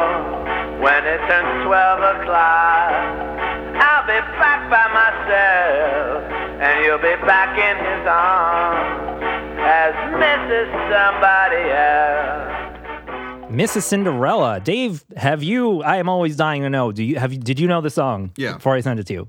Okay. Hol- Hold on, I'll move closer to the mic. Yeah, I, I think you gave me this one a, a while ago. Mm. It's funny. I, I I myself kind of forgot about it. I don't know why. You gave me a CD years ago on my birthday that was like all rare dial a song Oh my stuff. god, I remember that. Yeah, it was, and I'm pretty sure this was on it. I, well, all right. I'm positive it was on it. I know, I know my own life. God damn it. Yeah. That's Dave's autobiography. I know my own life. Um, it's one page long. Who are you to judge me? Well, I- I'll just say I think this is like a really sweet, pretty little, interesting Ditty. song. Um, very bizarre. I, I can't tell what the chords are, but there's like this bass, and it, it goes in Mhm. unexpected places.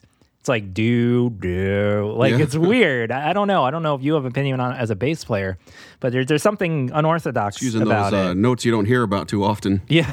So Dave, yeah, what what do you think of the song? What's your I think we could put this in the category of uh, romantic flan songs, right? Yeah. Love, love lost. Love labors lost. Forlorn flans. do you like? Where, where would you rank this song? Do you Out of, enjoy it? uh, Out of 20,000 songs. Well, I guess what, sort of what I said, like, is this like should have been on an album? Is this like, yeah, it's a Hmm. dial a song? I don't know. I think it's. I think it works very well in a in the dial a song context. It weirdly sure. does, yeah. Um, because it has a little bit of a loneliness that the dial a song Yeah. portrays sometimes.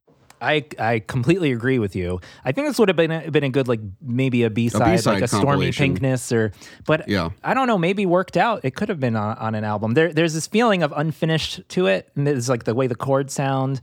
Um, sure. And there's this like yeah, there's like a sort of sensitive, sad feel.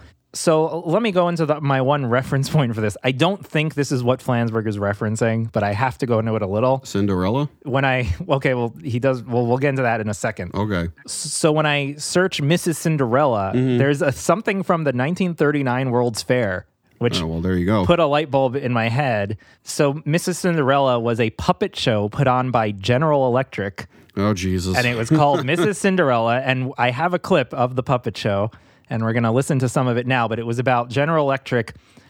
Uh, showing Cinderella now married, uh, you know, or uh, in in sort A of modern woman. sort of a post, yeah, exactly, sort of like post fairy tale, Hmm. and she has all these chores to do because she's a housewife. Are, are you saying this is where the fairy tale ended Yeah. and real life began? Here I am, oh Cinderella, and a sadder damoiselle I am sure I've never ever seen before. But I know about your troubles, and they'll vanish just like bubbles. Tell me more, oh sweet godmother, tell me more. At the root of all your problems are a lot of little goblins, and the cure for them's two letters, G and E. And what are these letters stand for? What do G and E please stand for? Why, for General Electric, honeybees. But I hear a distant drumming, for the GE elves are coming, and they're all prepared to chase the gnomes away. In a minute they'll be busy with a speed that leaves one dizzy. And as I'm busy too, I'll say good day. Exactly. So it's it's it's about these goblins that make her life miserable, and I can show Dave some images Oh, from boy. it here. There's these little goblins or trolls or You, something. you teased that on our Twitter. I teased this. I was like, what the fuck is this? So wait, I'll, I'll read a little bit about Mrs. Cinderella. The, uh, the Tatterman Marionette Company, they were marionettes. That's a kind of creepy uh, visual. That's on brand. Uh, led by William Duncan and Ed Mabley. Dave, William Duncan. Sorry.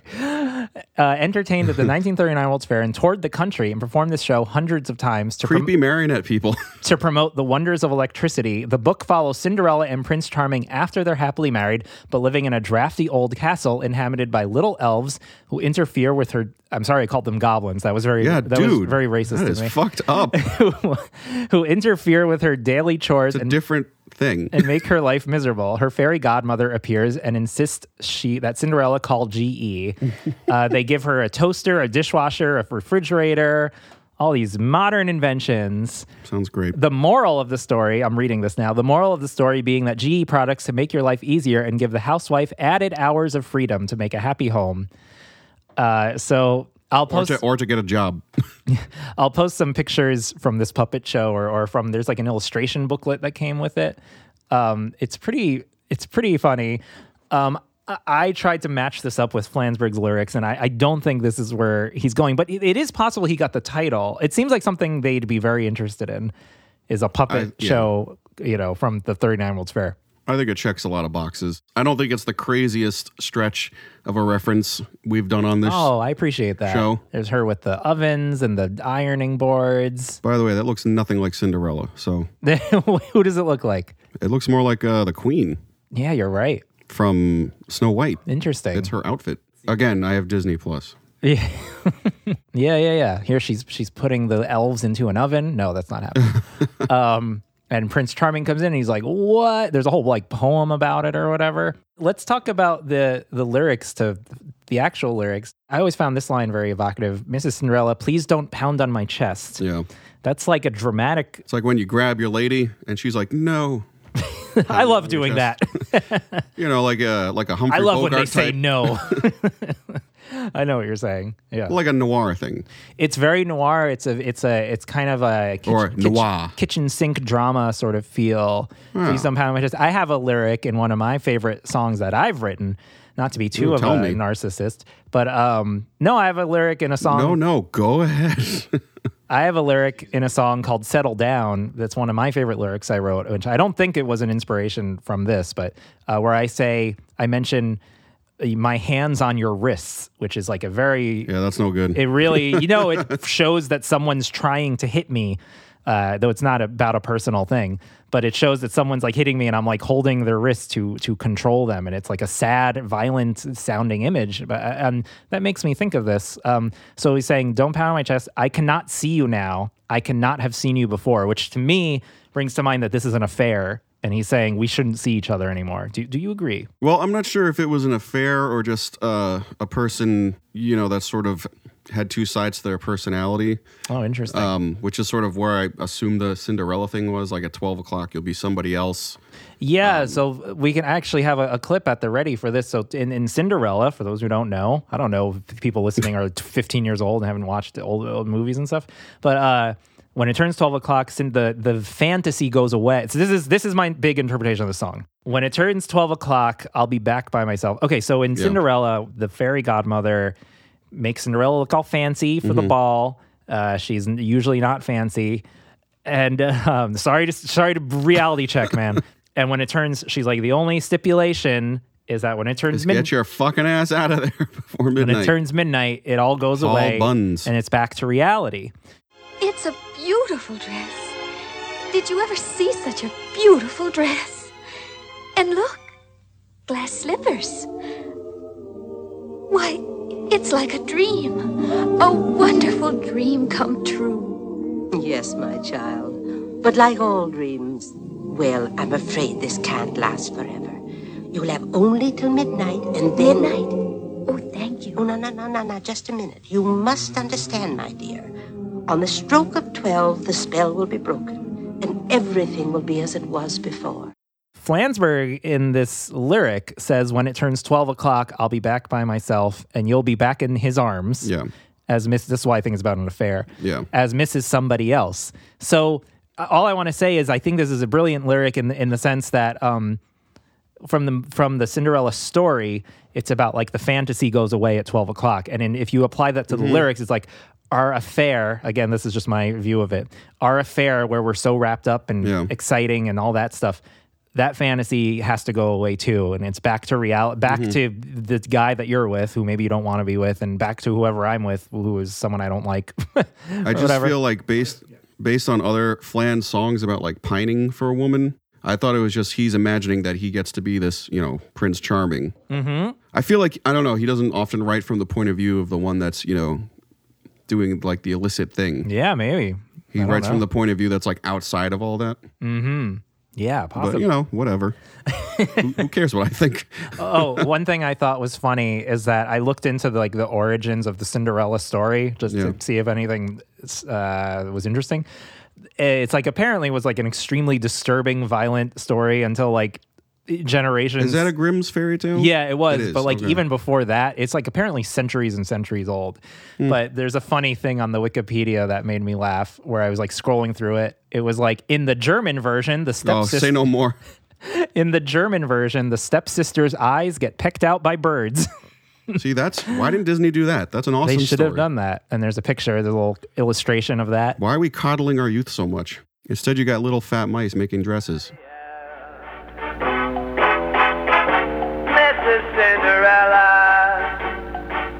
Please don't knock down my door. You've been around the world, and I've been around my block. Mrs. Cinderella, please don't knock down my door. Again, she's pounding things with Mm. her fists throughout the song, which I think is an interesting uh, motif. Well, I didn't read this far ahead, so the song's like less than a minute long. um, maybe maybe that uh, negates my theory. yeah, you've been around the world, and I've been around my block. So this is this is really interesting. I I love those lines. It's very um, telling of like the narrator's story. Maybe he's just kind of a, a townie. he has like not really left where he, he Mhm. is, um, and he's jealous of her, or he's impressed by her. Like maybe because she lives in a castle with Mhm. a Prince Charming. I guess she's like a diplomat or something, like going Yeah. to different places with the prince. I, I never thought about the uh, political. Uh, But it's funny too because being around the block, uh, when somebody says that means like you're experienced. That's right. So it's funny because it means one thing and it Yeah. means the it means the opposite of itself in one line. Yeah. I've been around my block in the context of around the world sounds like you haven't done much, but Yeah. but when but the phrase means you have done. Right. A I've been around That's the so block weird. before. That's very interesting. Yeah. see, these dial. This is what the thing about they, their rare songs is. There's like they're so complex pieces of poetry that it's like, how is this just hidden away? It's crazy. Let's listen to the final verse, which I find extremely perplexing, and I want to know what Dave hmm. thinks. When I hear you sing, when I hear you sing, I hear somebody talking. somebody talking. And when I hear you talking, when I hear you talking, I hear somebody I sing. hear somebody sing.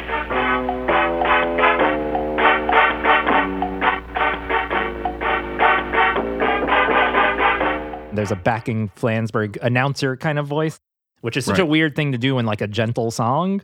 It's like startling, but it also works. Like I don't know why, but it just does. Maybe it's just because I'm used to what they do. This just occurred to me. Is he say I hear somebody sing? That's what I just heard. Wiki, TMBW. First of all, always thank you to TMBW for all the having lyrics of all these rare songs and all the other stuff about the songs. But I think But he second says of all, get your shit together. I think he says I hear somebody sing. So I'm I'm fairly confident that he says when I hear you sing Mhm. and then the other voice says when I hear you sing. It's actually very clear if you listen to the other voice, Mhm. everyone, you hear the NG sound. So I took the liberty of editing it myself. Damn. On the wiki, no, you can't stop me. I'll do what I want. So this led me to an interesting idea about the last verse. Well, I'm glad one of us had an idea. Dave, yeah, you're, you're, I can tell from your expression. It's not a visual podcast, but I'm shrugging. Dave is they have the big shrug, the big shrug. it's Um, very confusing. it's just one of those great, clever meta moments in a They Might Be Giants song because Mhm. he sings when I hear you sing. Then he says, Ah. the backup says, when I hear you sing.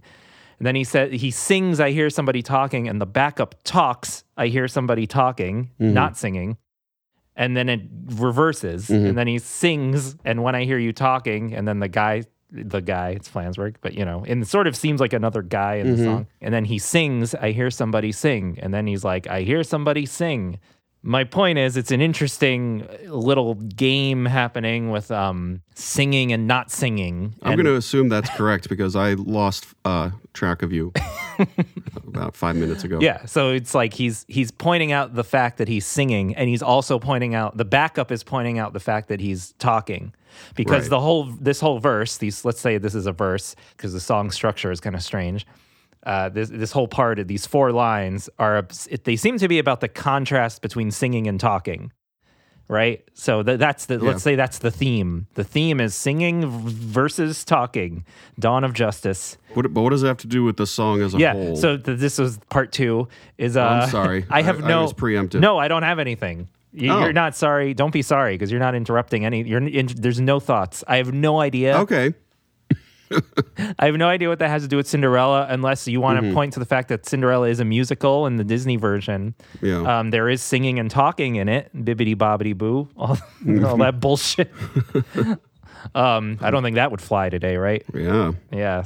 Um, I'm just staring at the lyrics. I'm, I'm Yeah. trying to get some kind of uh, cap to this. It's funny because if it said when I hear you say, I hear somebody talking. I- At first, I didn't know if that meant someone was saying something. Mm-hmm. If I didn't know if that meant I hear you say, "quote." I hear somebody talking, which furthers the interpretation that it's someone cheating and maybe they're hiding in an alley somewhere, kissing, or in a motel, and someone's like, "Shh, I hear somebody Mhm. talking." She's about to get caught. Yes, Mm. yes.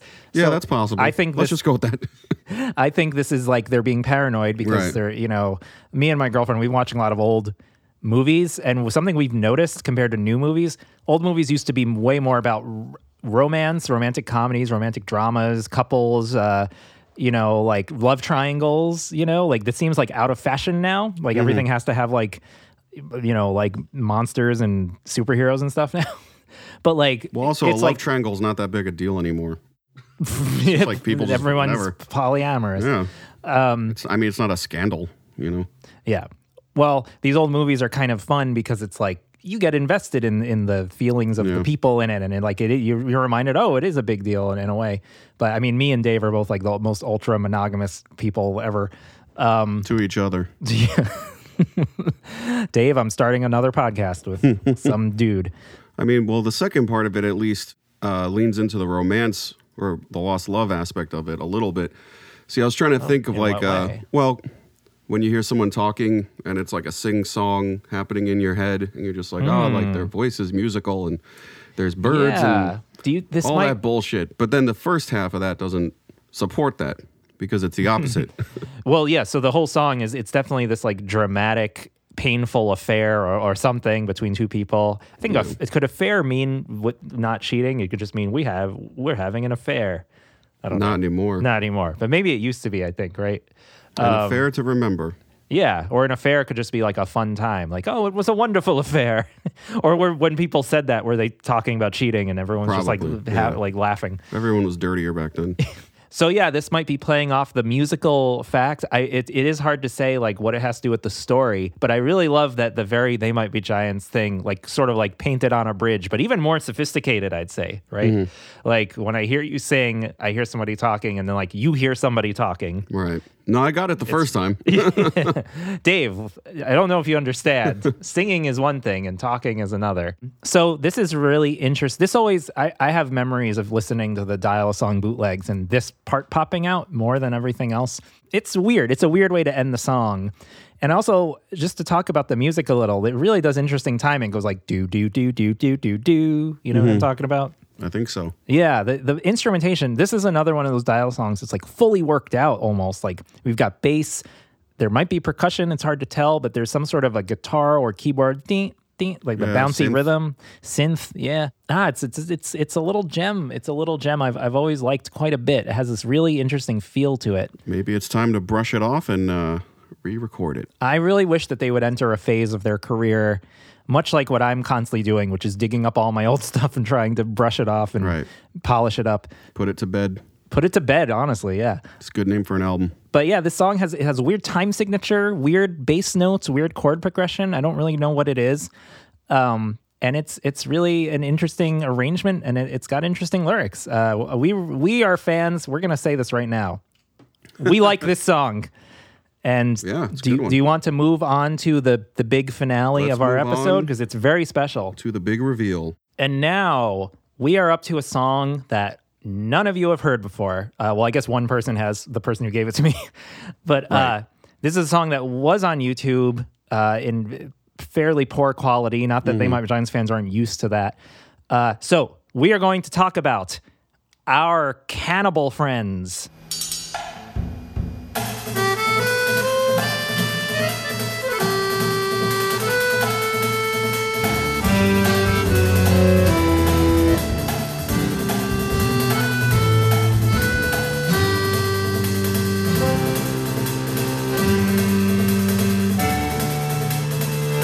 The DJ was ready, getting ready to say goodnight. But there was a shift, a subtle shift. We changed our minds. We locked all the doors in the club here tonight. And we're gonna jam until our beers are long and wide.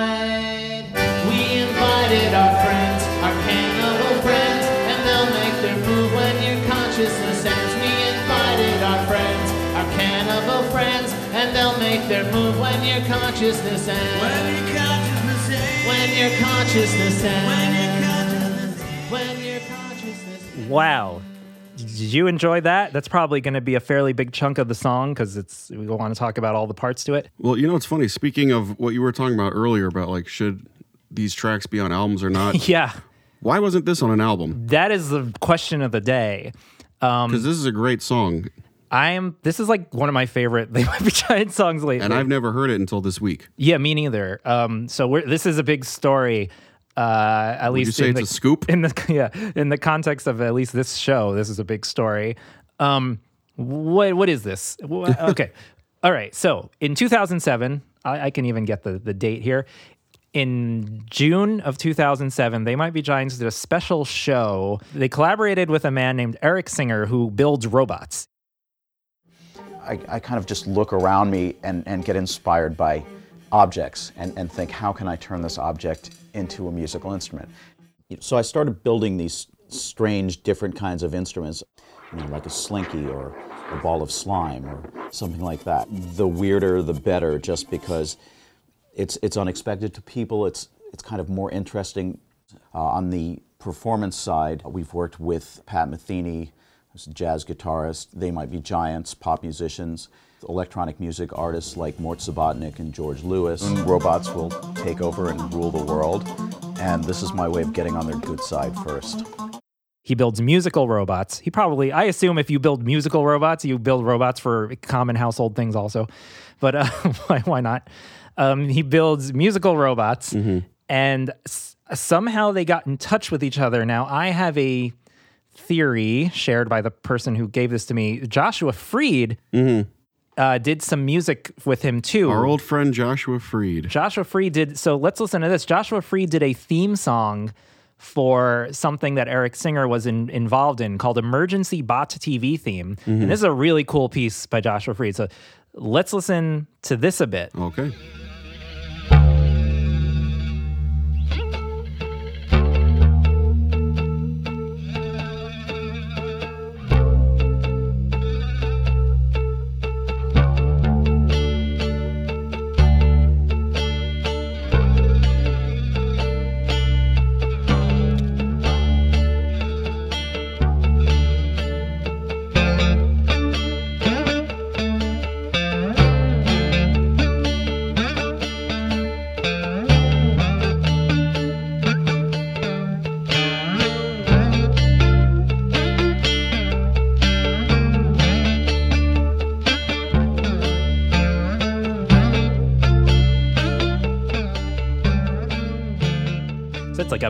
Cool, moody theme that you're hearing robots making that music, but Joshua Fried composed it. Okay, so it is possible maybe Joshua Fried is the connection who, Mhm. who hooked up They Might Be Giants with, with Eric, or maybe they just separately got involved. So They Might Be Giants did a show with musical robots uh, that Eric created, and they they did three shows where they Mhm. only played a few songs because I think it's a lot of work to arrange these things. And they did with the dark, but only the the ver- the first verses, you know, Okay. just the kind of slow, nice part. We also want to uh, thank Mr. Eric Singer, ladies and gentlemen, for organizing this entire event. He's in the back right there. Fortunately, he is lit from within, so he needs no flashlight. He's not holding a flashlight in his hand. So uh, this first song, if, if you are ready, Eric, um, if you're not ready, point the flashlight at us. Uh, this first song is a brand new song. It's, uh, uh, it's called With the Dark.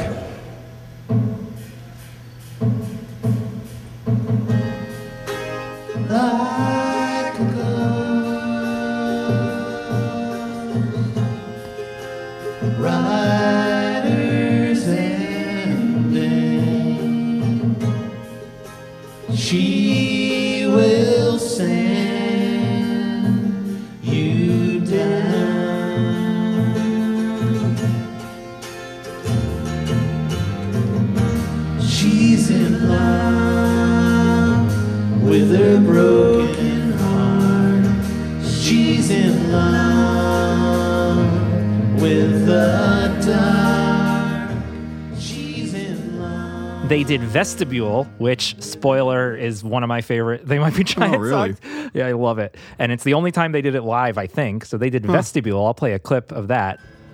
vestibule locked inside. It was an accident. Now I'm locked within. Senator Arlen Specter is waiting outside in the car. I am the germ collector.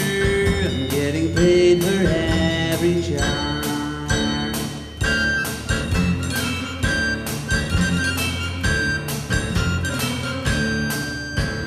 Do, do, do, do, do, Yelling the intelligence that my skeleton's between doors in the vestibule. I like vestibule. Ah, yeah. and they did a song called Our Cannibal Friends that they only played at this show and apparently one other normal show, which no one has a, a recording of. So the robots played some of the instruments on our Cannibal Friends? Yeah, like the percussion and stuff. Gotcha. You could hear it. It's a little quiet in the mix. And you're hearing plans. We're on acoustic And are these guitar. good robots or evil robots? Will they take over? Or? Yeah. I think they're neutral robots. Okay. They're, They're they're just slaves. yeah. Okay, so then how did I get this recording? Because there was a version of our Cannibal Friends on on YouTube, which you can go find. But someone reached out to the podcast. This is the one, adv- the only advantage of having this podcast. Uh, I'll I'll call him Owen because that's the name he gave me. He was involved in this show, and he did some. Uh, this show was shot on video with multiple cameras, and Owen helps with editing some of the video and I think organizing it.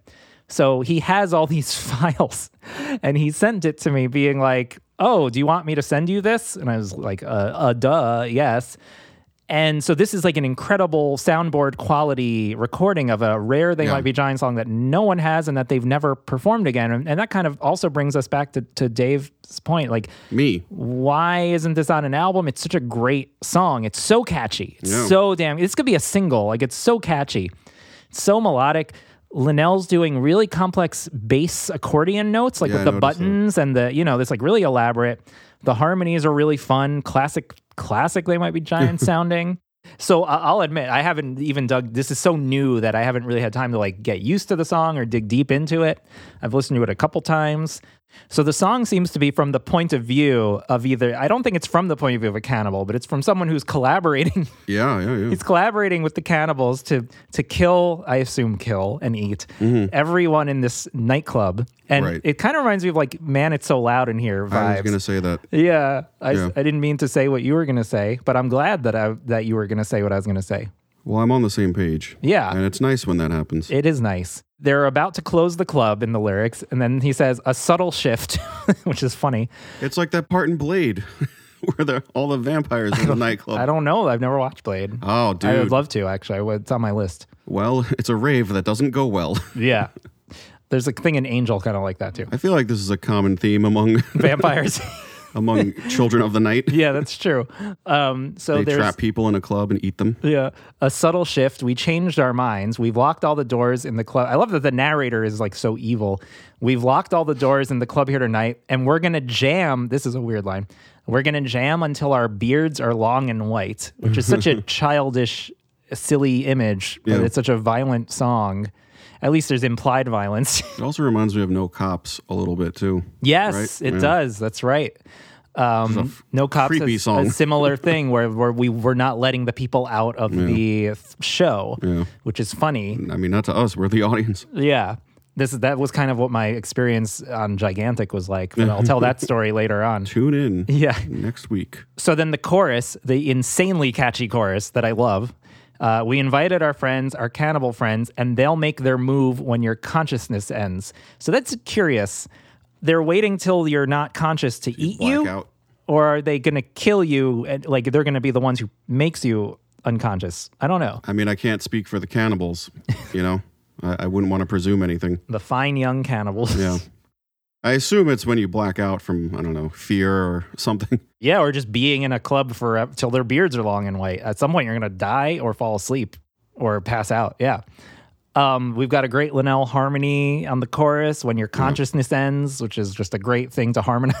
great set of words to harmonize too. When your consciousness ends. When your consciousness ends. When your consciousness ends.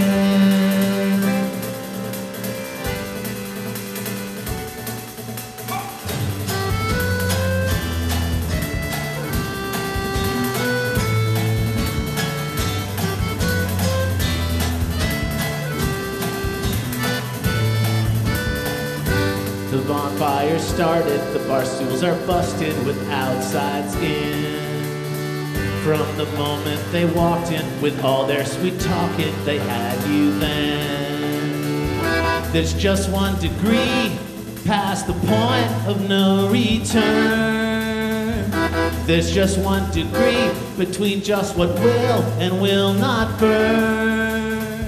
We invited our friends, our cannibal friends, and they'll make their move when your consciousness ends. When Okay, this, this is the lyric on TM. What's so funny? The lyric on TMBW says, "The bar fire started. The bar stools are busted from outside in." But me and Dave both heard in this better quality version. Hmm. We heard from outside skin, right? Well, I'm gonna just Let's hear it again.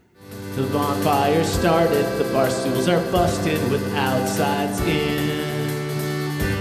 Okay, so first of all, I think he might say the bonfires Yeah, I can't tell, honestly. started or the bar fire, but it, it's bonfires seems like it makes a lot of sense. The bar stools To cook the people. Yeah, exactly.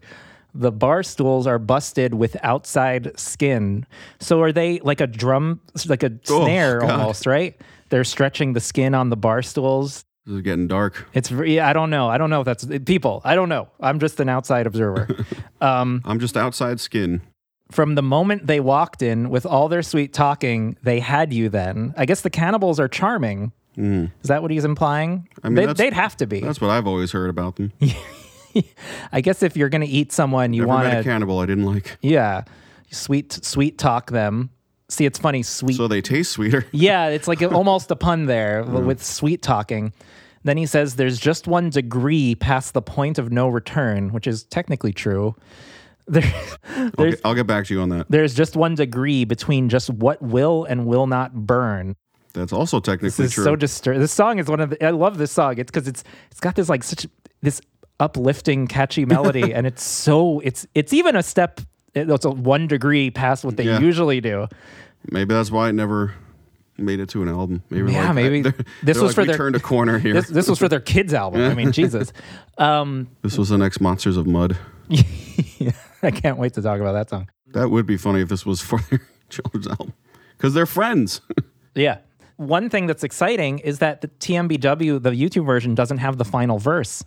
And so we're going to listen to the never before heard.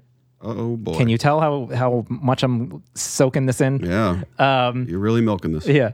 The uh, the not the not uh, ready for prime time uh, final verse of our cannibal friends. Let's listen to that right now and talk about those lyrics because they're really interesting.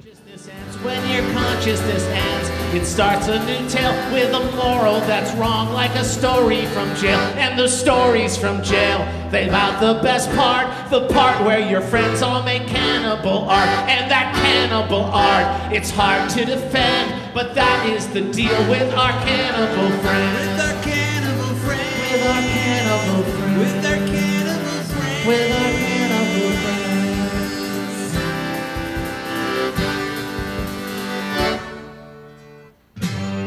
Thank you so much. Thanks a lot.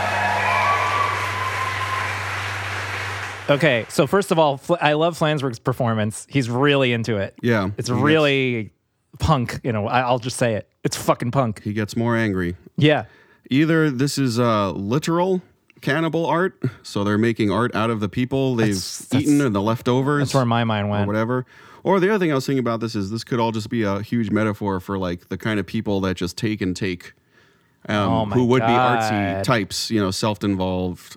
Um, That's very performance art, kind of. You That's know, very Flansburghy to do that kind of metaphor in a song, or at least assumed metaphor, because I think they're pretty they're pretty tight lipped about like they always say like our lyrics are about what they're about. Like that, that's the story. Mm-hmm. There's cannibal people, but I, I totally I hear you. Flansburgh has a lot of commentary on the art, different art Right. scenes he's been involved with over the years. and cannibal art, particularly, I feel is like maybe some indictment of some bad art he's seen. I don't know. Well, let, let's go through the lyrics like line by line because this is a special. He says, When your consciousness ends, it starts a new tale with a moral that's wrong, like a story from jail. So that's an interesting idea. So if someone in what a guy in jail tells you a story, the moral will be like, you know, that's why you should kill people. I don't know. That's Right. kind of an interesting thought. Um, and the stories from jail, they lack the, I think this is what it says. We're still kind of not positive. And the stories from jail, they lack the best part. the part where your friends. By the way, I love the lyrical. uh, That might be a dumb word to use, but I love the rhythm. It's like very um, limericky. Mm-hmm. Yeah. And the stories from jail, they lack the best part. The part where your friends all, it's like the Night Right. Before Christmas. The part where your friends all made cannibal art. I'm just trying to unpack yeah. this a little. It's very It's weird. okay. The stories from jail lack the best part, the part where your friends all made cannibal art. And that cannibal art, it's hard to defend, which I think is a really funny line. Yeah. Because I think it's just funny to talk about art as being hard to defend. Like it's like when you like like a guilty pleasure. well, that's what made me think of, you know, maybe this is metaphor Hmm. for shit art. shit. or it's hard to defend because it's, you know, morally wrong to eat people. Yeah, yeah, or um, just art that's morally wrong to to make, uh, unless, if that's even a thing that is possible. I don't know. Though, is it morally wrong to eat people if you don't kill them, if they die of I guess if natural it's causes? consensual.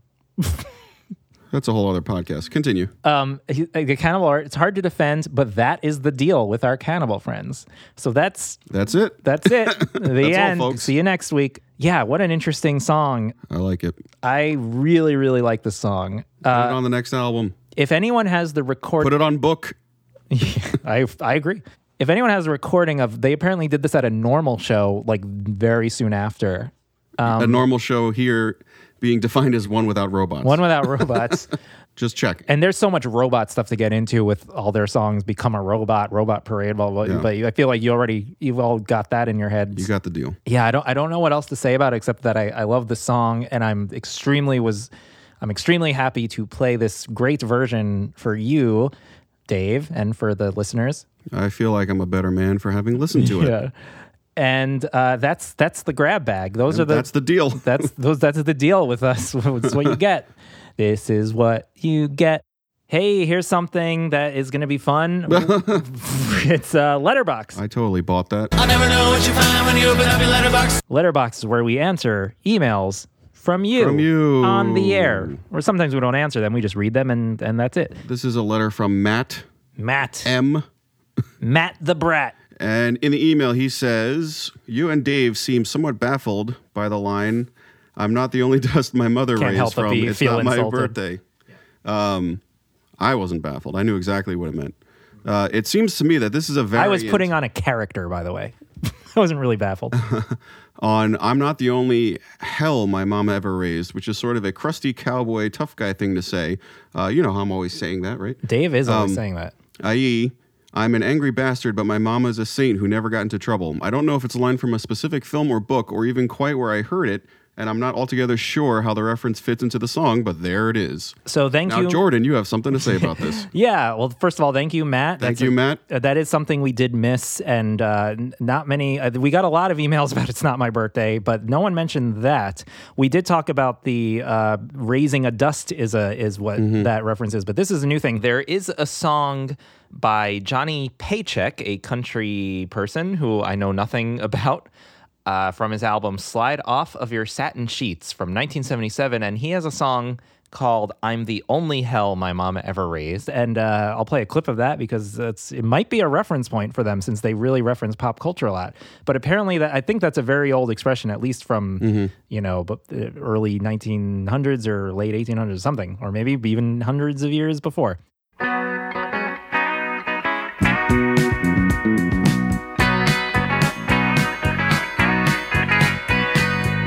Can't sell my mama short on loving me.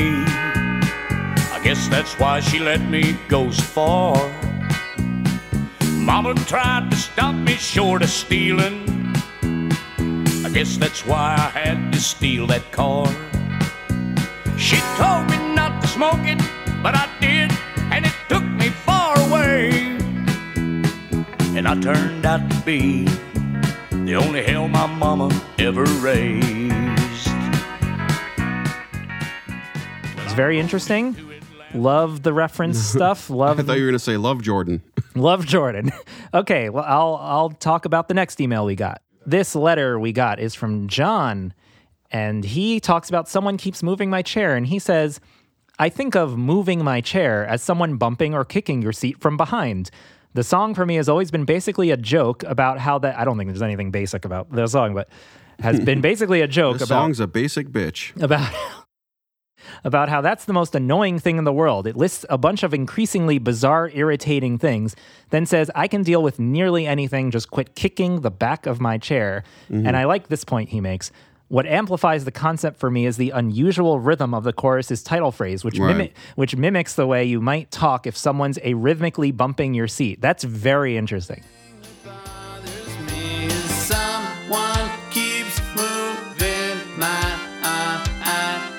Yeah, when you're right, you're right there, John. Yeah, John, that, that's really great. I will say, you know, if you've ever been on an airplane or a bus and someone's kicking your chair Yeah. behind you, it's you get it's kind of like a road rage. You get irrationally angry. Mm-hmm. Yeah. It's there's something so disruptive and annoying about it. Um, even when it's just the most um innocuous just like you know just clearly not even the person's fault or whatever um yeah that that's interesting john thank you for that thank you for listening to our flood episodes I'd, I'd agree with that. I think John has a point. yes so let's So congrats. Let's do another email. I, I'm feeling it. I'm feeling it. I'm feeling in the mood All to read emails. That, that makes me happy. All right, this next letter is from another Jordan. Ugh, So I hope you're personally offended. why won't they leave me alone? Um, be weird if there were no repeats of names in the world. That would be weird. Anyway, all right. Uh, so Jordan had a point about letterbox, which we just talked we about. Jordans tend to have good points. Yeah. Um, regarding it, the lyrics of Letterbox, the phrase "when you took a bite out of my spine" may refer to backbiting, i.e., speaking negatively about someone behind their back. Hmm. That fits with the general theme of gossip and wanting to know what people are saying about you, like the reference to what a little bird told me and having eyes on the back of my head. So probably yeah, correct, I would back. say. I've never heard of the the word backbiting before, uh, but I have, but it's not at the front of my brain a lot. so- Yeah, that's very interesting. Letterbox is, as you can hear in our YouTube upload of, of that segment, Letterbox Yeah. really threw me and Dave for a loop, a loop de loop. But that's that's another. We were another step closer. Thank you, Jordan. Another piece of the puzzle. Okay, this next email is from Hannah, and she talks about whistling in the dark. And she says, My first impression of whistling in the dark was that it was intentionally ominous, like many They Might Be Giant Mhm. songs are. Many First Nations people would tell you that you should never whistle in the dark. Depending on what culture you ask, doing so will draw ghosts, demons. Uh, these cultures sound awesome. Yeah. open doors or something similarly spooky. When you talked about the song, I noticed that the big drum hit that apparently wasn't strong enough for TMG on the album comes right after the lyrics Whistling in the Dark. Some say that you can close doors or clear the air with sounds like clapping bells or maybe a drum, similar to what they're going for. Well, that's pretty awesome. That's a really complex idea there. Um, look, if you're saying that they might giant songs about ghosts and demons, I'm on board. Uh, I should also add that Hannah ended her email by saying, Thanks for doing what you do. Jordan, I hope your health is good or improving. It actually is, I'm happy to say. Dave, you're perfect. you heard you it see here that, first, Dave? folks. You see that? Hannah, you're a gem. Dave is perfect. I agree. Thank you, Hannah. That was fan flantastic. And anytime, Hannah, you want to write in and Compl- yeah, compliment. say any other compliments, feel free. Please do it. Please feel Thank free. Thank you so much. So now let's close up the letter box. Let's slam it shut and get on with our lives. Don't tell me what to do. Thanks for checking out the show. Uh, thanks for helping with the YouTube page. We got 100 subscribers in a few days because of our loyal friends on- Nice. online. That was really exciting. On to the next hundred. Please, please, please, please. And please. that was a lot of pleases. Yeah. And also if, with the YouTube page, like share it with with friends. That's sort of why I did it, so that it's easily linkable. Because it's hard to link to a podcast because it's kind of crappy looking. So like, yeah, easily linkable. And Dave, I, I think our podcast is getting really popular because I had to show you something. Okay. I was googling some TMBG lyrics for this episode, and Mhm. something that randomly popped up is that somebody quotes us on the on an interpretations page on Oh, wow. TMBW for Wow. Hiya High. Weird. And he's probably this person, he or she is probably We're really through the looking glass now. Jeez. Yeah, I know. I. I was like looking for interpretations, and it was myself. But I don't think I ever want to see my own interpretation Yeah. of anything, my own nonsense spit back in my face. yeah. So someone on TMBW for the in Hiya High says, I think it was Jordan on his Don't Let's Start podcast who broached the idea that Hiya High character here is the caricature glad handing music industry executive or talent scout. okay, well, I'm not on it. Well, then screw you guys. I think Dave might have even been the one to originate that uh, idea. But uh, you know what? Thanks for nothing. But anyway, the person goes on to do an interesting interpretation of Hiya High. And Cool. I was kind of shocked to Cool, see man. that. And I was very proud because it's one thing to personally edit the interps, which I, I used to do in the past. But to to see that is is nice. I, I want the podcast to have a Well, I think you've arrived. a life of its own. I want people to share stuff and quote it and make t-shirts and you know. Anyway, this was episode 32, I think, of Don't Let's Start, a podcast about They Might Be Giants. Uh, you can email us at don't let's start podcast at gmail.com. You can go to our Twitter at Don't Let's Pod, our YouTube page, which I think the only way to really find it is to, to Google. We put up Puppet Head, Anna Ng, We're the Replacements, and Letterbox. Letter, letterbox on the YouTube. So search those, search Don't Let's Start, blah, blah, blah. It comes up. Uh, I'm going to upload Don't Let's Start next, I think, the song, our song segment about that. Specific. All right. So that was the show. Thank you for listening. We're going to be tackling Apollo 18 in the coming episodes, and that's going to be a journey through the space and beyond. Uh, so goodbye. And remember, if you sublet one podcast this year, let it be this one. Try to sleep.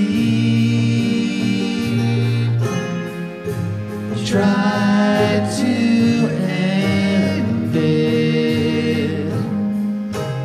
You're just losing ground.